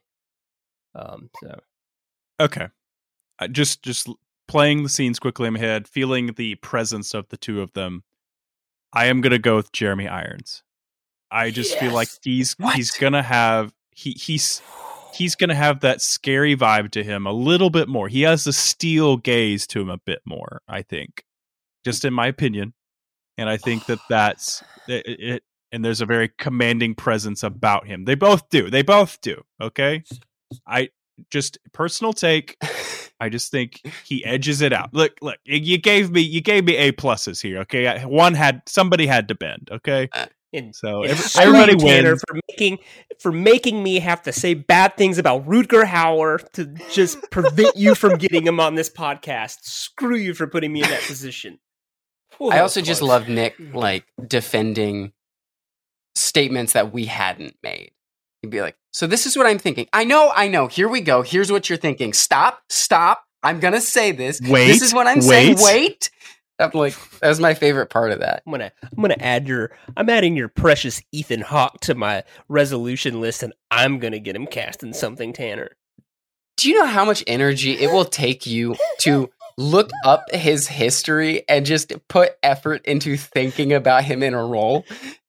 Y- The worst part is me gonna have to like say that he's good for something. That's gonna Right. be the worst part. It's Yeah. like, oh, Ethan Hawke would be great for this. All right. Write down Jeremy Irons. We're moving into the You top four it. here. Captain Louis Renault. Louis, whatever gave you the impression that I might be interested in helping Laszlo escape? Because, my dear Ricky, I suspect that under that cynical shell, you're at heart a sentimentalist. Oh, laugh if you will, but I happen to be familiar with your record. Let me point out just two items. And got well paid for it on both occasions. The winning side would have paid you much better. He is played by Claude Rains, uh, a supporting antagonist, later protagonist. Like Rick, he undergoes this transformation kind of from cynicism to idealism, uh, just less dramatic and a little more humorous. He he provides levity in the movie. He has the best comedic lines. So Claude Rains was a British actor whose uh, career spanned almost seven decades. Uh, his Damn. Debut in America was The Invisible Man in 33. Uh, then he went on to be in Adventures of Robin Hood, Mr. Smith Goes to Washington, The Wolf Man, uh, Notorious, Lawrence of Arabia, and uh, The Greatest Story Ever Told in 65. So, pretty prominent career, pretty long lasting career. So, Corey, who is our fun loving captain? Okay, so the f- I mean, when I was watching this, the first name I wrote down was Raul Julia. Nice. Um, but I adore Addams Family. Yeah. Yeah. So, That, I saw that name and I, oh, but no, oh man. so, and again, I'm glad you brought up that it's a very kind of it's probably the most comedic role it has. There's a So line, it's like but he, it is the comedic. distinct- Yeah. Yeah. yeah, it, it- it's it's the, it's the distinguished corrupt officer who's also weirdly kind of the comedic Right. relief through and the, the levity of, of a heavy Mhm. movie. So I went with exactly a guy who is distinguished but can can hit the hit the comedy beats with the best of them. I'm bringing you Tim Curry. Tim Hmm. Curry. Tim Curry is a master of accents, so I believe he can give us whatever accent we tell him. Uh-huh. This year, he's doing a, a very small role in a Sylvester Stallone comedy movie called Oscar, um, and doing voice work. Always, always voice work. Yeah. Yeah. Oh my gosh! If you ever try to go through Tim Curry's IMDb, it takes like 20 minutes Yeah, to even get down to it's the a struggle. 90s. Uh, It's a so long. So just keep that in mind, Nick. That I had to do real work just to get to 91 to see what Tim Curry was doing. You had to scroll a little harder. Move your fingers a little longer. I did. And he is he is coming off playing essentially Pennywise the clown in Okay. um, Oh, wow. And when is FernGully? 92 in 92. Okay. So again, we're just Yeah. bridging the gaps here, you know, and he'll be hey, he's the okay. and he's the bad guy in Home Alone 2 Man, So, yeah. in yeah, 92. yep, yep. So okay, just saying we're adding to his run here. okay. Tanner. Okay, dokie. I'm going to need you to take a walk. I love it. This is always when Tanner shoots himself in the foot when he's going to walk with them. Oh, God. Okay. I'm bringing you a guy who, in all intents and purposes, is perfect for this role. If n- for nothing else, he's born in Casablanca. He grew up in France. Oh my God! What what, what deep diving did you do? I literally, I just stumbled upon this guy, and I was started reading his bio, and I was like, uh, uh, "That's it. That's all. That's all I need. This is it." Do we know who this person is? Yes, you you Okay. know him. He's, Okay. I mean, he's definitely less known uh, than Tim Curry. He's Okay. backtracking. He's But- backtracking. You're gonna know him from Leon the Professional, Jean Reno. Oh, okay. Oh no! Uh, he's not Leon yet. That's in '94. So Yeah. we're, you know, he's coming up to it. You know, he's got chops. He's got presence. He's got all these things. This is where you need to take a walk. Okay, In 2006, he does a movie called The Pink Panther. Oh, I've seen it. The movie itself is not great. It's yeah. I fell asleep. This is where you see him do comedy and start trying to be funny, but still like he's still like a cop.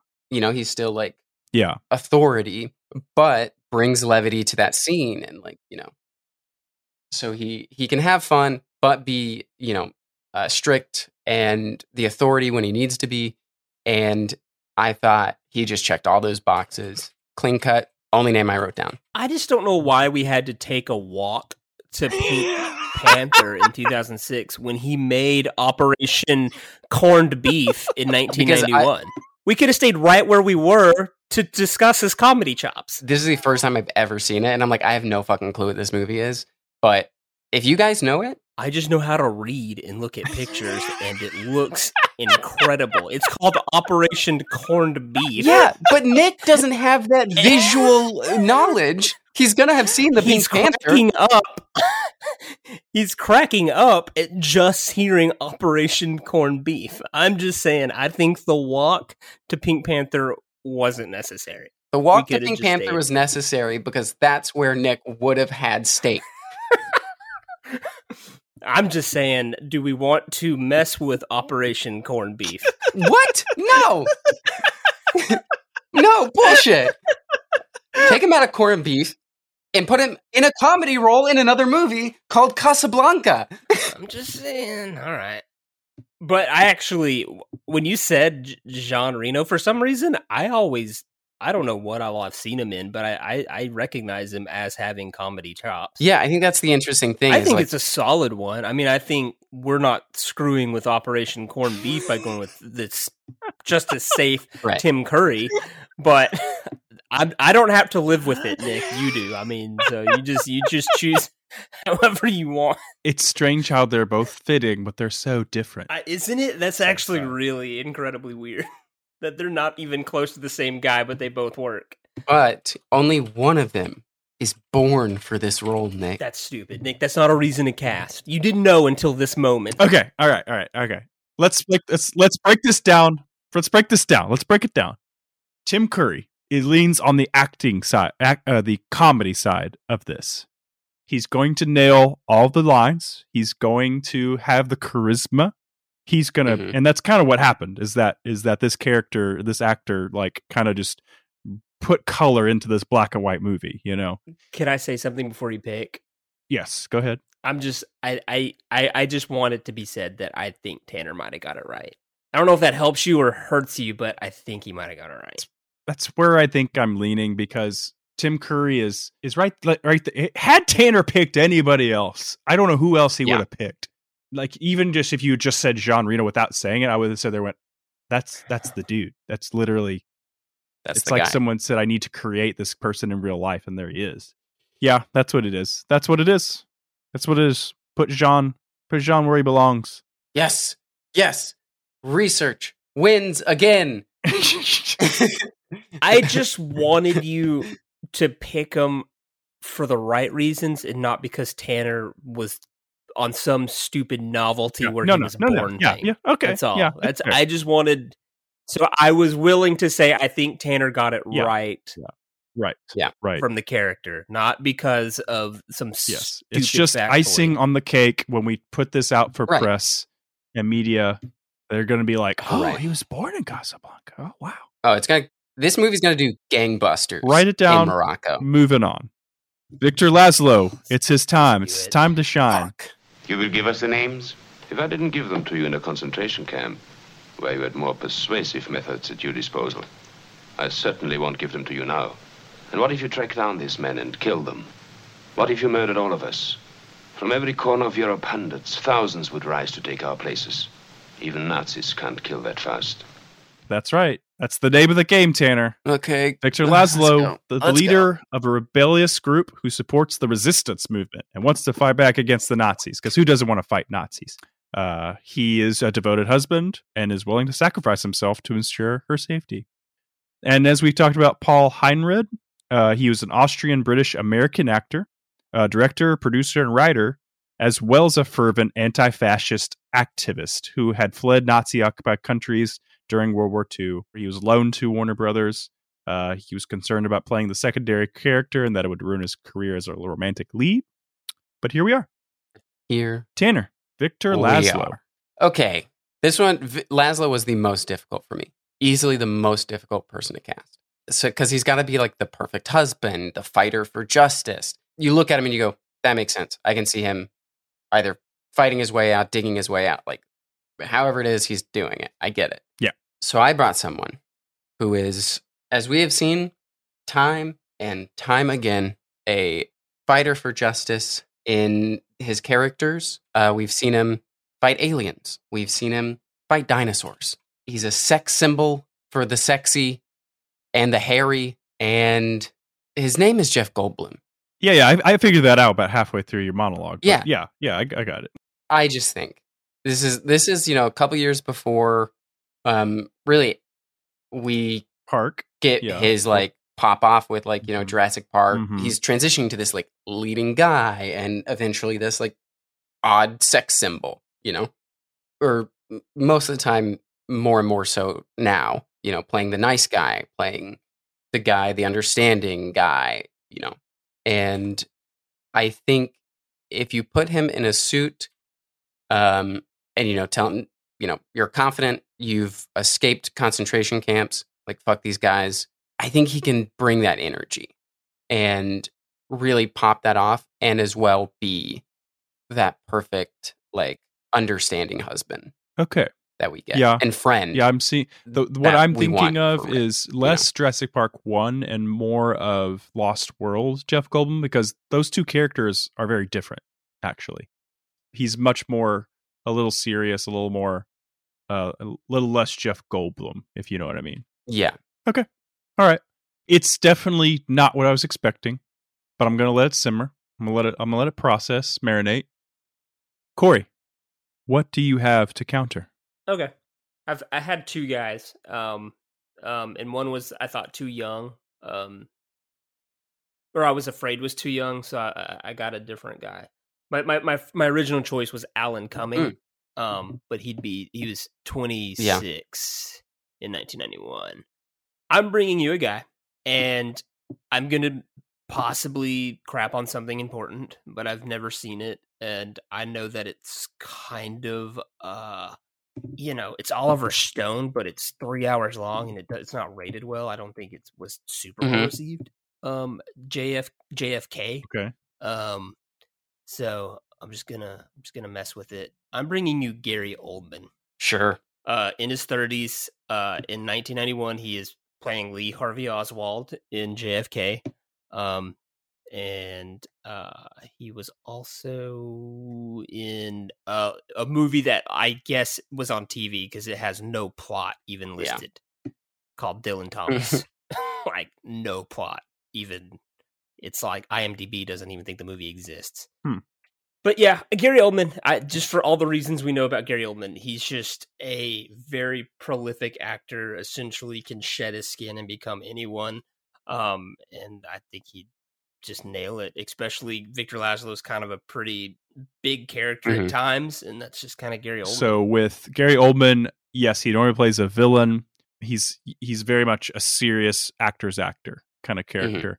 I think when when you're thinking of putting him in the role, like you're gonna get him to pull out some of that uh Commissioner Gordonness to him, like the the just intrinsically good individual that's been through like hell and back but has still stayed like the same true like shining uh, example that he needs to be for his people and the resistance and stuff. Yeah. i'm having a harder sell with goldblum. I'm but i'm seeing what you're talking about Mm-hmm. Because it's hard to remove our 2022 vision of jeff goldblum that's on disney plus telling us about the world is great like he's Right. basically bill nye at this point Yeah.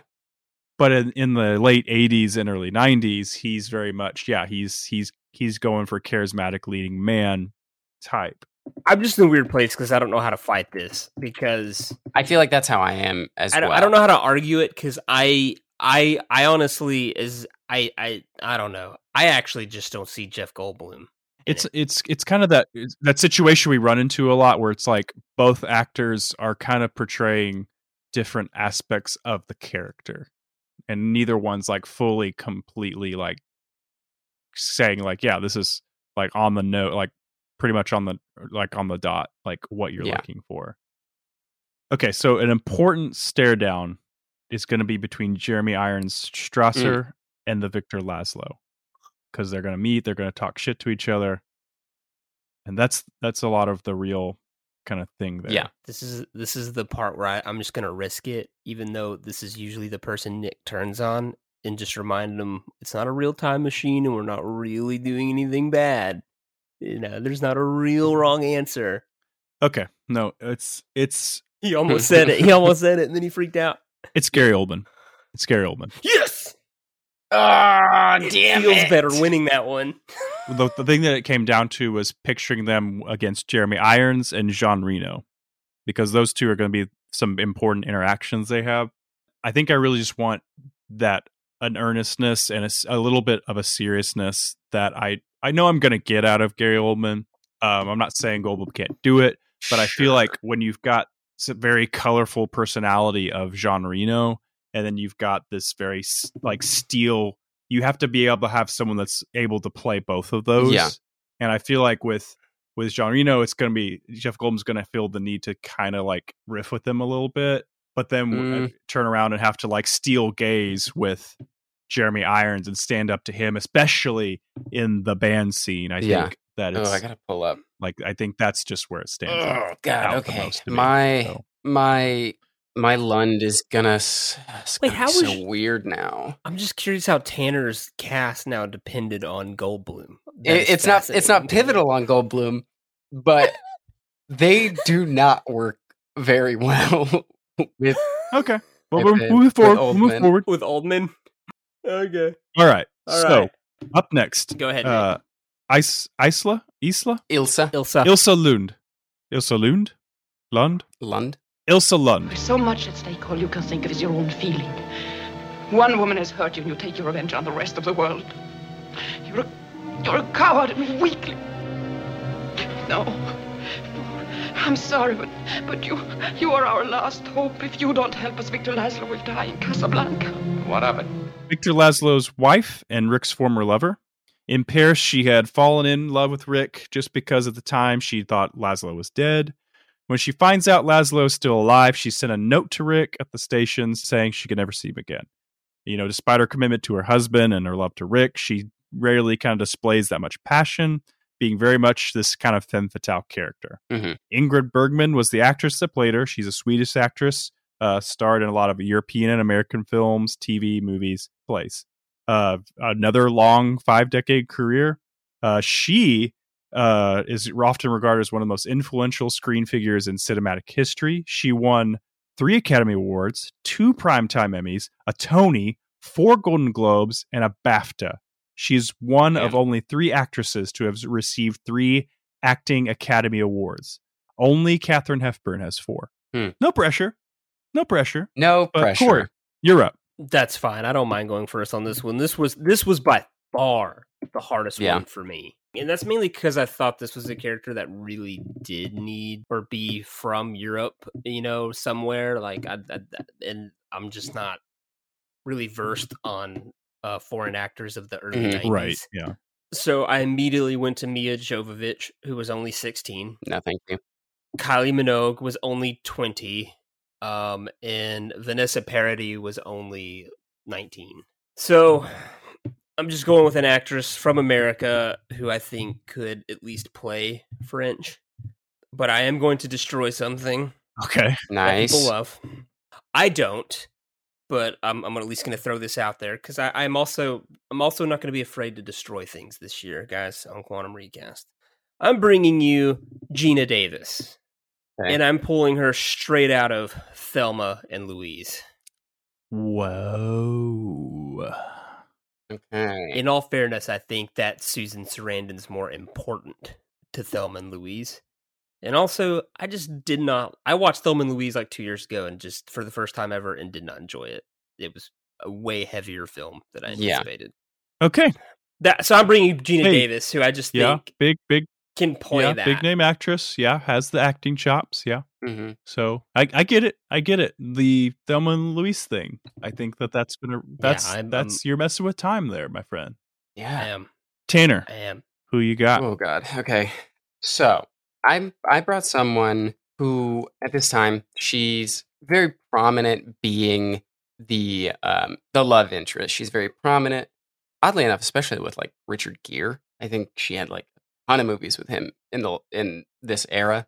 And she has this femme fatale vibe to her in a in a lot of the movies and photos that you see, but still has the chops. And I'm bringing you Kim Basinger.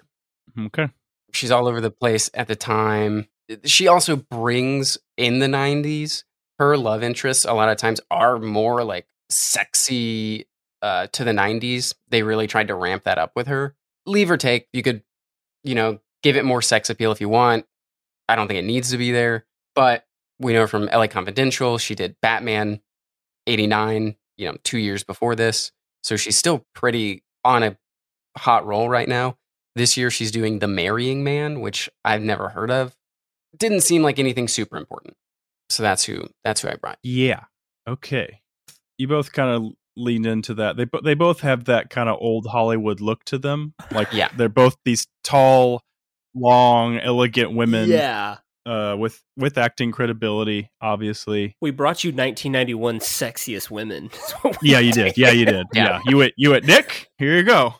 But they do. They have a very classic Hollywood look. I think that's where Tanner and I both landed. It's like they both look like they could be in a 1940s noir film as the girl knocking on the And detectives. and you know. Kim Kim uh, has is definitely she she's she's kind of has just her, a lot of her biggest roles are as these femme fatale types, like kind of throwback, whether it's Batman eighty nine or L.A. Confidential. Yeah. Um, and Like, Geena like, has her, some like, roles poster. that are yeah. Like- Geena has some roles that are similar to that, but she branched out a lot more with things like The Long Kiss Um, Goodnight. I'm just and, uh I'm I'm I'm just gonna throw it back in Tanner's face. Um knowing full well that I also have to answer for something.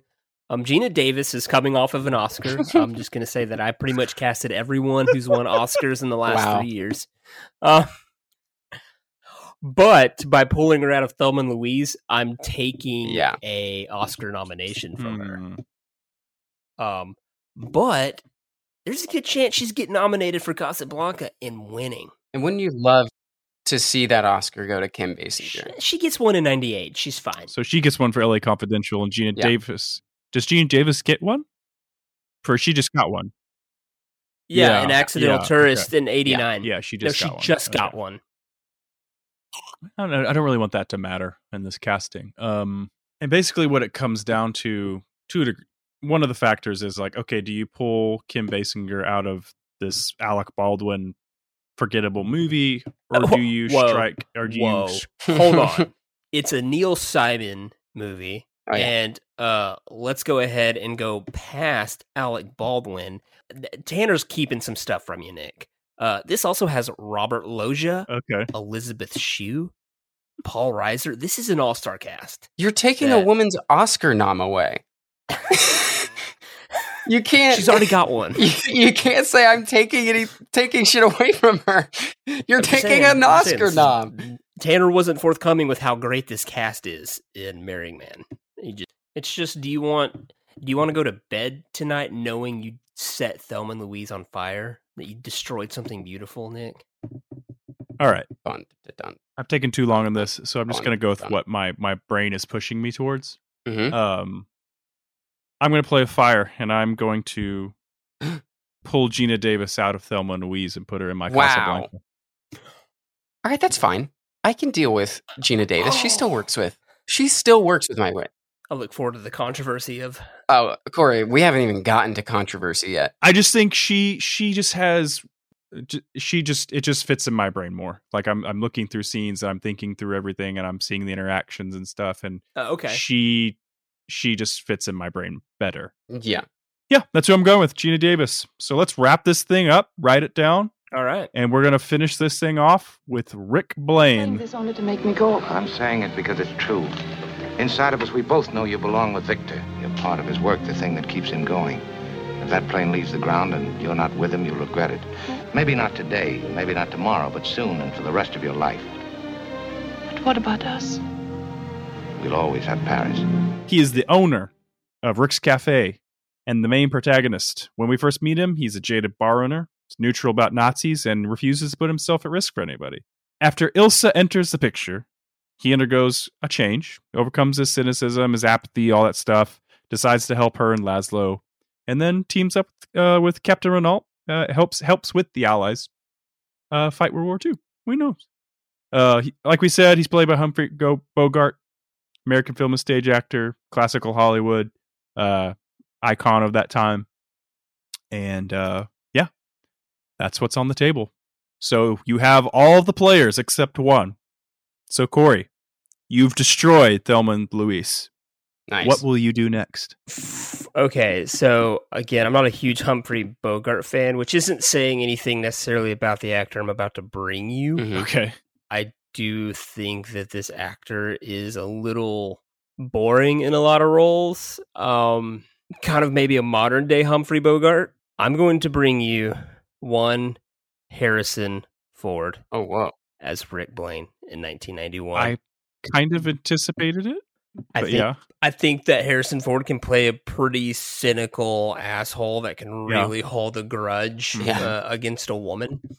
But at the same time, he can get to that place of rede- Yeah. redemption at mhm. the end, you know. Harrison Ford's a Mhm. hard, calloused man that lets us in every once in a while. Yeah, yeah, I You get. know what I'm I saying? Yeah, I definitely see Like, it. when I was watching it, I was like, I think Harrison Ford's my guy. It's early '90s. He's not old man He's Harrison. post. He's post Ford yet, at this point, so- so. he's trying to find his. Yeah. he's trying to find his footing in the '90s, and it's like, isn't he doing regarding Henry this year? Yeah. Yes, yes. Okay. This is regarding Gotcha, Henry. Yeah, no, that's a strong. That's a strong choice. I think. I think that that's it's a nail on the head. Pretty, Mhm. pretty straightforward. Hard to argue with. Well, so. I will argue it. Um, Oh, okay. All right. All right. Okay. Okay. I think this guy, first off, 1991, there's only a few guys at this time that you're going to get that are a bigger draw. He he's done a similar role even just a couple of years before this. Um, Yeah. you know, where he plays like kind of a brooding, what's the word I'm looking for? Nihilistic like uh guy who finds a heart for, you know, a woman. So, I'm going to bring you a guy and I'm going to take him out of possibly one of the most controversial takeouts that we've ever had on this podcast. Um, Well, I'm going to burn it down to the ground. Ooh. It's a it's a classic, but I think this is also the moment in his career where it's like his one of his last staples. And then kind of after this, he kind of just like starts disappearing. Has one movie about five years later. This is where Patrick Swayze starts to No dive. way, I knew it. I'm taking him. I'm taking him out of it. I'm taking him out of Point Break. No. I'm not sorry about it. I love Patrick Swayze. I love Point Break, but Point Break is the moment in his career where it's like the last few years, right? He's he's really started like going down this path of like you know, almost more noir type characters, you know, like Roadhouse, you see it next of kin in 89. Ghost. Point Break is where he kind of goes against everything that he just built back mhm. to this like surfer dude and kills all this momentum. And so I, I want to put him in here. I want to keep that trajectory going, carry that through the rest of his career. So, because the next thing after this is really To Wong Foo. And that's it. But I think you put him in there. He is a box office smash. He's selling, he's selling tickets. Butts are in seats. It's the biggest name of the year. Yeah, but our butts are in the Point Break Well, seats. There's no point break. We're already yeah, there. you just take all of those point break butts, put them in Casablanca butts. Like Do the it's an butts easy transfer, transfer. equally, or is there a? Yeah, there's a there's a transactional. You know, Oh, uh, okay, okay, someone yeah, takes of a little bit. of course. taxation. You know, Yeah. without, yeah, yeah. All right, let me just make this quick and painless for all of us, real quick. Um, Oh, I think Tanner already did that for us. Wow. okay. So Tanner, I see the argument you're making. It's a, I, I get what you're saying because it's true. It's Mhm. sad that his career just takes a nosedive after this. Yeah. But to try to take him out of Point Break, Mhm. I could take Geena Davis out of Thelma and Louise because we we've dissected the movie and said it's not as great as the legacy maybe that it upholds. Sure. Point Break gets better the longer we sit on it. Look, Point Break is one of my favorites. To take one of his iconic roles away from him, it's just he's so perfect in Point Break. So I I can't quite get pull the trigger on that. And at the same time, while Harrison Ford is very much a modern day hum- Humphrey Bogart, as I was sitting there thinking about it, the problem with putting him here, right here, right now, is it is right after Indiana Jones, and this is a Mhm. period piece set at World War II. So people are going to watch it and just think, "Is this another Indiana Jones movie?" Yeah, it's not Indiana Jones Morocco. but it's it's just it's just an extended like version of it. Really, it's just like it's the same universe essentially to a degree. Like, Mhm. So here's what I'm going to do. I threatened it earlier, and and I think Corey's going to hate me for it. Denzel is too amazing for such a boring, But let me- bland role. me- I hate you. I, okay, go ahead. Go ahead. Go ahead. I hate you, but go ahead. Why would you put say no to putting a better actor in a role to make it better, the performance better, in a more in in a iconic Because the character's flat. the character might be flat, but, but Denzel, but Denzel's sucks. gonna. That's because Humphrey Bogart's flat. You give an actor a script, and they they can make gold out of it, or they can make shit out of it. It's just it, it it's a thing, you know. That's what I'm doing. I'm throwing the override in. I want Denzel right there. I think he's gonna be great. I think he's he's got a suaveness to him, but he also can pull off the cold demeanor and, and cynicism a bit, and then bring back the heart of gold at the end. That's my viewpoint on it. Hate me all you want. Oh, here it, okay i hate both of you i could i could not be more mad at either of you right now first of Yeah. all tanner you don't you don't crap on point break it's uh, to wong foo is the movie where you go why didn't he get more work Yeah, that's what after I said. This?" I that's no that, that's what I'm saying though is that like he had a better movie point like post Point Break. I don't think Point Break was a regression. I think he kept progressing until To Wong Foo, and then for some reason, whether it was controversial to play Yeah. a drag queen or if he just felt like he had to go back to stupid things like Black Dog, that's the problem. And then I here's what I think we're losing with Denzel is that I think that there is a real heart in having the interracial friendship between Sam and Rick in occupied German like you know or you know occupied World War II is that there's like this great like kind of pro, you know progressive uh you know especially for even the 40s then you know I get it's the 90s and, and everything that we're working in but you lose something with that interracial friendship. And now we just have uh, two black guys that maybe we're not getting that that Yeah. that heart there Yeah. if that makes sense that's the only thing I feel like we're That's really fair. losing That's fair. Yeah, that's just how I feel. I I get it. I get what you're saying. I, I do get that argument, Corey, but I'm sticking to my guns. That's what I'm going with. Let's wrap this up. So let let me get that let me get that uh final list there, Tanner. If you'll write it down. Yeah. And I will read off the rundown of Casablanca 1991. So, for Ugarte, we've got John Waters. For Signor Ferrari, we have Joe Pesci. Sam, we have a likable uh, Ernie Hudson. Mhm. For Major Heinrich Strasser, a cold and chilling Jeremy Irons. For Captain Louis Renault, we have Casablanca's own Jean Reno. For Victor Laszlo, taking a face turn, thanks to Corey, Gary Oldman. For Isla Lund, Ilsa. Ilsa. Isla, You're, you're Ilsa. putting the S in front of the L. It's Ilsa. Okay. For Ilsa Lund, we have Geena Davis pulling her out of Thelma and Louise, controversially. Mm-hmm. And to wrap it all up, we have no, we don't have Patrick Swayze there, Tanner. We have It's on the list, Nick. You have to read what's on the list. Denzel Washington, Rick Blaine. That wraps it up, and that's Casablanca 91. What an amazing cast until we get to the very end. Oh, man. I just like, oh, God. We laid you I just think of it. such a beautiful groundwork. I would have taken Swayze out of Point Break before I would have put Denzel here. Yeah, yeah, yeah. That's sacrilege. What? What? do you- Why? I, Why? do, I I'm furious to to think that we almost killed Point Break. I'm a little proud that we are starting this year off willing to destroy our darlings. I'm at least I, on that level. I'm proud. I do like that Tanner brought up that like Patrick kind of had this noir thing going for him in the late '80s. Um, Yeah, I, I, I kind of thought there is a truth to that. That kind of was like that okay, his his pick is getting sexier for me, but it's Point Break. You know. Yeah. So hey, I'm again. It's also just a fun, fun thought process to go like he's the guy who gets the girl Mhm. for his entire career, Mhm.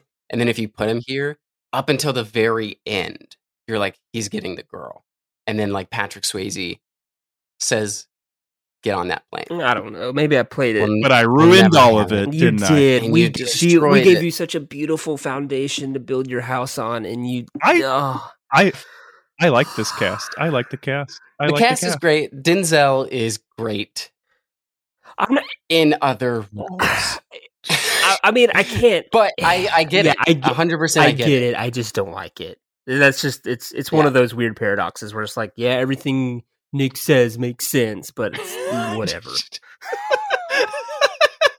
I, I played it too safe with Harrison Ford. I, d- I did. I get it. It's the character is already Han Solo. I gave Casablanca's Tatooine, Nick. Wow. All right. Well, that I, I we're done here. So what's what's next? I don't know Let me- who's next. Probably Tanner. Tanner's Um, probably gonna pick something stupid. Might as well put a cherry. It is me Put next. a cherry on top of I'm this next. crap Sunday. Okay, it is my turn. Um, and I'm gonna try to prove you wrong, but I don't know because we'll see what you think about the movie Sleepless in Seattle. Oh. I've never seen it. We're gonna take it to 1969. Whoa. Oh, This is the furthest we've that's ever gone further than we've ever gone before. Ah. Oh God, can the time machine handle that? Can I I handle was that? about to say I'm gonna have to brush up on some uh some '60s actors. Yeah, you're gonna have to do some do some research, do some watching, do some brushing up because we're Oh going God, to 69, baby. just in time for Valentine's. Oh, Mhm. okay, that's sweet. All right, well, we'll we'll see if Nick cannot ruin Sleepless in Seattle. Good luck. We hope you enjoyed um, our recasting of Casablanca in 1991. And so, um, if you enjoyed that, please, by all means, give us the, the five stars and review if you're on Apple or hit the heart button on Spotify. Just tell the machine you love us. Um, that's that's your real goal. Um, and so, hope you hope you enjoyed that more than I did. Um, I, I'm I'm gonna go cry myself to sleep a little bit. Um, Oh, I'm probably gonna go oh, vent. Usually, when something like this happens, I go vent to my wife that has no. Con- She's like, "I've not seen this. I don't know who you're talking about. I don't know who these Dude. actors are."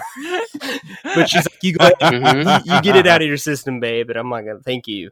Well, Nick did. Nick's an idiot, and, and so it's like she Yeah. she's just like, "Okay, all right, sure." So join us next episode as we take Sleepless in Seattle all the way back to 1969. Tune in to see if me and Nick can even handle a 60 a 1969 cast. A 69. 69. Uh and then um that's where you put the clip of Bill and Ted just shouting 69 right there. Um and then uh yeah, join us and we're going to we're going to um make your Valentine's Day more special with a 69 cast. Um, The breath is what sold it. The breath uh, was. so, all right.